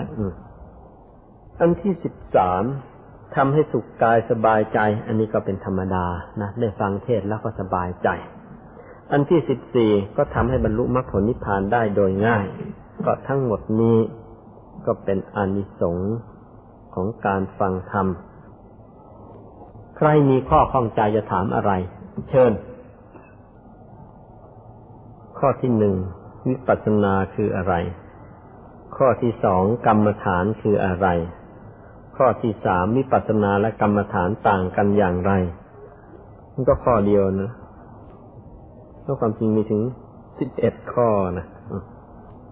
วิปัสสนา โดยโดยคำแปลจริง ๆ ก็แปลว่า รู้ตามความเป็นจริง กรรมฐาน ก็คือการปฏิบัติธรรมวิปัสสนากรรมฐานคือการปฏิบัติธรรม ให้เข้าถึงความเป็นจริง รู้หรือว่า รู้เห็นธรรมะ รู้เห็นจริงธรรมชาติต่างๆ ตามความเป็นจริง ก็โดยย่อหรือโดยสรุปวิปัสสนากรรมฐานเนี่ย ก็หมายถึงการทำสมาธิ ไปตามลำดับลำดับ จนกระทั่งใจหยุดใจนิ่งได้ถูกส่วน เมื่อใจหยุดใจนิ่งได้ถูกส่วนเข้า ซึ่งการจะถูกส่วนได้เนี่ย อ้คำว่าถูกส่วนในที่นี้เนี่ย พูดแบบภาษาชาวบ้าน ถ้าจะแยกออกเป็นภาษาธรรมะก็บอกว่า เมื่อทำสมาธิ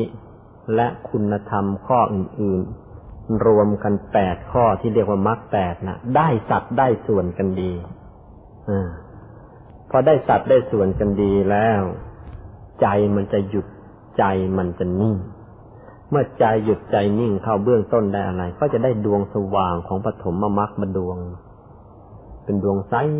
สว่าง ติดอยู่ที่ศูนย์กลางกาย หลับตาลืมตาก็สว่างโพลงอย่างนี้เรียกว่าได้ปฐมมรรคถ้าจะเรียกเป็นคำศัพท์อีกอันหนึ่งที่พวกเราอาจจะคุ้นนี่ก็คือปฐมฌานในพุทธศาสนา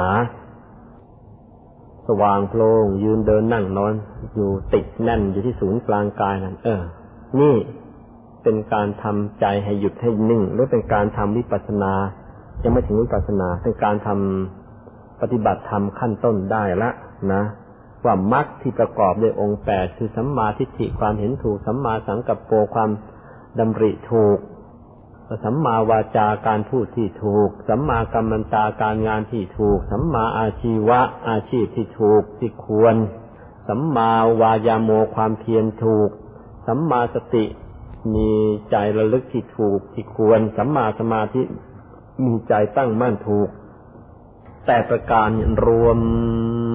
เป็นอันหนึ่งอันเดียวกันละใจมันจะนิ่งเข้ามันโดยอัตโนมัติ ซึ่งการที่จะทำงั้นได้มันต้องเริ่มจากการฝึกสมาธิ ขณะที่ใจเป็นสมาธิอยู่เนี่ยคุณธรรมอีกเจ็ดประการต่างๆ ของมรรคแปดเนี่ยมันจะเกิดขึ้นมาพร้อมกันพอได้ส่วนปั๊บดวงสว่างเกิด นี่ การปฏิบัติธรรมขั้นต้นมาระดับมาอย่างนี้พอใจหยุดถูกส่วนยิ่งขึ้นเบื้องกลางจะเข้าถึงธรรมกาย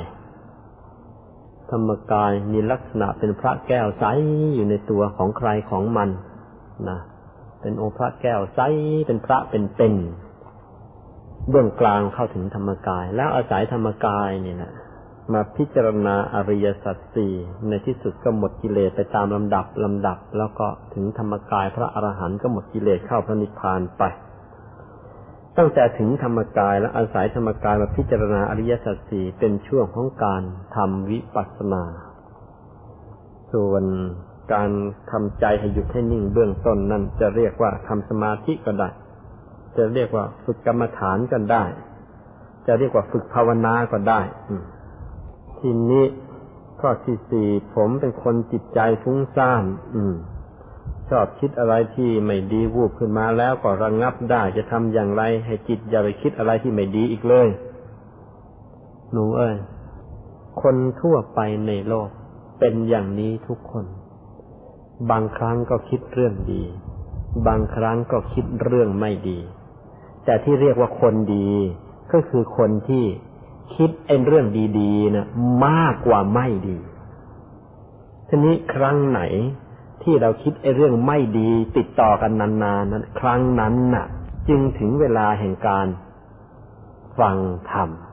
รีบไปฟังธรรมซะนะจะทำไงก็รีบมาฟังธรรมสิลูกเอ้ย ฟังแล้วไม่ฟังเปล่า แล้วก็ตั้งใจนั่งสมาธิด้วยนะ แล้วมันก็จะดีขึ้นมา ตามลำดับลำดับ อันที่ห้านิพพานคืออะไร อันนี้จะยังไม่ตอบอยู่ในมงคลตอนท้ายๆ จะว่าเรื่องนี้กันโดยเฉพาะ อันที่หกมีคนทำให้เราโกรธทำอย่างไรจึงจะระงับได้ ลูกเอ้ย พอมันโกรธแล้วระงับยาก ได้อยู่อย่างเดียว ตั้งใจเสียว่าจะไม่โกรธถ้าตั้งแต่ทีแรก มีอะไรจะสู้อดสู้ทนนะตั้งแต่ก่อนจะออกจากบ้านใช่กัดฟันกอดกอดกอดกอดเดินมาเชี่ยว มีอะไรเราจะทน แต่พอมันได้โกรธแล้ว มันดึงไม่อยู่หรอกวิธีอะไรอะไรมันก็ไม่ไหว จะมีอีกวิธีหนึ่งที่พอจะช่วยได้คือก่อนจะออกจากบ้านก็ตั้งใจอาราธนาศีลห้าหรือศีลแปดถือมาไว้ก่อนเชียวเขาโกรธขึ้นมาจะอารวาสแหมมันติดศีลข้อที่หนึ่งเลยเตะเขาไม่ถนัด อืมแหมมันทำกับเราหนักแล้วเดี๋ยวเขาเผาบ้านมันทิ้งสนิทเออ มันติดศีลข้อที่สองทำไม่ถนัดแหมอย่างนี้ ว่าเราทำเราเสียเสียอะไรหายจะฉุดไปสนิทเออ มันติดศีลข้อที่สามทำอะไรไม่ได้แหมไอ้หมอนี่ทำกับเราหนักหนา นักจะด่ามันกลับก็อืมมันติดศีลข้อที่สี่ทำไม่ได้ ไอ้คันจะกินเหล้าแก้กลุ้มเอาไม่ได้ก็รับศีลมาแล้วเนี่ย พอเรารักษาศีลต่อเนื่องกันเรื่อยๆนานเข้านานเข้า ความโกรธก็เหมือนเสือที่ถูกจับขัง จับขังนานเข้านานเข้า มันจะค่อยๆเชื่อง หรือไม่ก็พิการไปเลย แล้วมันก็หมดฤทธิ์ไปโดยปริยาย สิ่งอื่นนอกกว่านี้ ก็ไม่รู้จะทำอย่างไรมันมีเยอะหรอกแต่ว่ามันในเชิงปฏิบัติมันเอามาปฏิบัติไม่ได้ เช่น พอโกรธมาแล้วให้นั่งแผ่เมตตาชาชาชาชาได้โกรธแล้วพอไม่เตะเขาใจเย็นแล้วแผ่เมตตามันแผ่ไม่ไหวมันต้องตั้งท่าก่อนตั้งแต่ออกจากบ้าน ถึงจะได้ คือถ้ามันโกรธจัดขึ้นมาจริง ๆ แล้ว วิธีไหนมันก็ไม่ไหว ได้แต่ตั้งท่ารับเอาไว้ถ้ามันยังโกรธไม่จับนะพอมีเรื่องอะไรก็อืมเมื่อก่อนเราก็เคยทำผิดผิดพลาดพลาดนี้ เดี๋ยวนี้มันทำกับเราบ้างโกงกรรมโกงเกวียนเว้ยนี่มันยังโกรธไม่จับก็ยังนึกออกอย่างนี้หรอกพอโกรธจัดจับจ้ามันก็ไม่นึกมันจะจั่วเขาลูกเดียวแหละคุณยายอาจารย์ท่านเลยพูดเตือนอาตมาไว้เสมอเสมอ ราะอาตมาเองแต่เดิมก็เป็นพื้นฐานของคนเจ้าโทสะอยู่เหมือนกัน ท่านก็เตือนอยู่เรื่อยๆ เออ อธิษฐานเตือนตัวให้ดี อธิษฐานแล้วก็ต้องพยายามทำด้วยนะ ว่า อธิษฐานว่าเออเราเนี่ยนะ จะไม่ฆ่าใครไม่ทำร้ายใคร แล้วเกิดไปกี่ชาติกี่ชาติไม่ว่าใคร ยกกองทัพมาเป็นล้านก็อย่าสามารถมาทำร้ายเราได้อย่ามาฆ่าเราได้เลยด้วยอนนิสงส์ที่เราไม่ฆ่าใครไม่ทำร้ายใครตั้งแต่ชาตินี้ มันอธิษฐานตัวเตือนตัวเองเรื่อยๆอย่างนี้ นานเข้านานเข้าแล้วนั่งสมาธิเยอะๆอีกหน่อยเชื้อโกรธ มันก็ค่อยๆจางลงไปได้เหมือนกัน ลองไปทำกันดูนะนั่นที่ข้อที่เจ็ดการแผ่เมตตาทำอย่างไร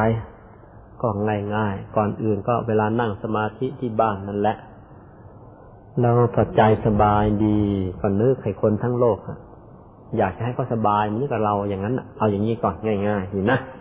ข้อที่แปดเทวดาและพระพรหมนี่สามารถเข้าถึงพระนิพพานได้ไหมถ้าได้อยู่ชั้นใดพวกเทวดาพวกพรหมมันก็ยังเข้าไม่ได้ ถ้าเข้าได้มันก็ไปอยู่นิพพานเลยยังเข้าไม่ได้ กิเลสมันยังมีมากอยู่นะเขาก็ต้องอยู่แบบเทวดาอยู่แบบพรหมมาแหละเมื่อไหร่เข้ามากิเลสแล้วเข้าไปอยู่พระนิพพานกัน ข้อที่เก้าจะบำเพ็ญบารมีอย่างไรจึงจะได้พระนิพพาน ก็ มักมีองค์แปดที่ว่ามานะถ้าโดยในชีวิตประจำวัน ก็ทานศีลภาวนาทำไปเรื่อยๆ แล้วก็ค่อยๆรู้ธรรมะไปตามลำดับลำดับในที่สุดก็ได้เองอะท่านที่สิทธิ์ทำอย่างไรจึงจะรักษาสัจจะบารมีศรัทธาและอธิษฐานละและอธิษฐานบารมีได้ เออลูกเอ้ยจำเอาไว้เลย คุณธรรมต่างๆ จะเกิดขึ้นในตัวเราได้เนี่ย จุดเริ่มต้นมาอยู่ที่กงลงมือนั่งสมาธิ อยากจะเป็นคนมีสัจจะคนเริ่มลงมือนั่งสมาธิ อยากจะเป็นคนมีขันติ เริ่มลงมือนั่งสมาธิ อยากจะเป็นคนมีเมตตา เมตตาจะเป็นมีได้ใจต้องอ่อนโยน ใจจะอ่อนโยนได้ก็ต้องลงมือทำสมาธิ จะคนที่มีใจตั้งมั่น ก็ต้องลงมือทำสมาธิ คนที่เอาจริงเอาจังก็ต้องลงมือทำสมาธิคำตอบทุกอย่างเลย คุณธรรมทั้งหมดที่มีกล่าวไว้ในพระไตรปิฎกเริ่มต้นตั้งแต่ลงมือนั่งสมาธิ ถ้าเอาแค่อ่านอยู่ฟังอยู่ยังใช้ไม่ได้ ข้อสิบเอ็ดเมื่อเราทำชั่วไปแล้วจะทำอย่างไร ให้ความบาปความชั่วนั้นเบาบางลง เคยได้อุปมามาหลายครั้งแล้ว ความชั่วที่เราทำไปแล้ว จะให้มันคืนกลับมันไม่กลับ แต่ว่า อันที่หนึ่งไม่ไปทำมันอีกนะ แล้วก็แล้วไปไม่ทำมันอีก อันที่สองพยายามทำความดี ให้มากเข้ามากเข้า ความชั่วนั้นมันก็จะค่อยจางไปจางไป มันไม่หมดหรอก แต่ว่ามันมันจะมันจำนวนความชั่วมันไม่หมด แต่ว่าฤทธิ์ของความชั่วหรือความบาปนั้นน่ะ มันจะหมด เหมือนอย่างเนี้ยน้ำในแก้วนี้ ถ้าเราเอาเกลือใส่มาสักช้อนสองช้อนคนให้ละลาย น้ำมันก็เค็มกินไม่ได้ เอาน้ำในแก้วนี่ไปใส่ขัน แล้วเอาน้ำเติมให้เต็มขัน มันก็ยังเค็มแต่มันก็เค็มน้อยหน่อยเอาน้ำในขันใบนี้ไปใส่ cooler เอาน้ำเติมให้เต็ม cooler งวดนี้มันกร่อยกร่อย ถามว่าเกลือยังอยู่เท่าเดิมไหม ก็บอกว่าเท่าเดิม เอาน้ำใน cooler ไปใส่ในแท็งก์น้ำฝนโตๆ แล้วเอาน้ำฝนเติมให้เต็ม งวดนี้ไม่เค็มไม่กร่อย จืดสนิท ถามว่าเกลือยังมีอยู่ไหม ก็บอกว่ามี จะถึงมีอยู่มันก็หมดฤทธิ์แล้วทำอะไรเราไม่ได้หรอก เพราะว่าจำนวนน้ำน่ะ มันท่วมเกลือเหลือเกิน เกลือมีอยู่ก็หมดฤทธิ์ภาษาพระใช้คำว่าอัตโทหาริกะแปลว่ามีก็เหมือนไม่มีนะ ไม่ทำชั่วถ้าแต่วันนี้ ในการรักษาศีล เพราะฉะนั้นก็จะไม่มีเกลือเติมมาอีก ไม่มีความบาปเติมลงมาแล้วก็ตั้งใจทำทานนั่งนั่งสมาธิให้มากเข้ามากเข้าก็เหมือนนี่ก็เติมน้ำลงไป เติมน้ำลงไป ถึงจุดนึ่งเข้าความบาปทั้งหลายความชั่วทั้งหลาย ก็หมดฤทธิ์ไม่สามารถแสดงฤทธิ์กับเราได้ ไปในตัวนะนี่ก็เป็นการล้างบาปในพระพุทธศาสนา วันนี้เราจบกันเพียงแค่นี้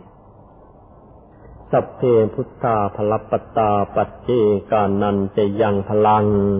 อรหันตานันจะเตเชนรักขังพันธามิสัพพโสด้วยอำนาจของพระพุทธเจ้าทั้งปวง พระปัจเจกพุทธเจ้าและพระอรหันตเจ้าทั้งหลาย ตลอดจนอำนาจบุญบารรมีทั้งสามสิบทัศที่ข้าพเจ้าได้บำเพ็ญมาดีแล้ว และอำนาจบุญที่ข้าพเจ้าได้เทศนา มงคลที่ยี่สิบหกในพระพุทธศาสนา เรื่องการฟังธรรมตามการ ขออำนาจบุญบารรมีทั้งหลายเหล่านี้ จงประมวลรวมกันเข้าด้กัน เป็นตบะ เป็นเดชะ เป็นพลวะ เป็นปัจจัย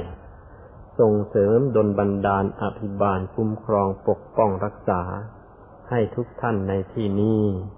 จงมีอุปนิสัยมีบารมีในการฟังธรรม ติดตัวข้ามภพข้ามชาติไป จนกระทั่งบรรลุมรรคผลนิพพานโดยง่ายเทิน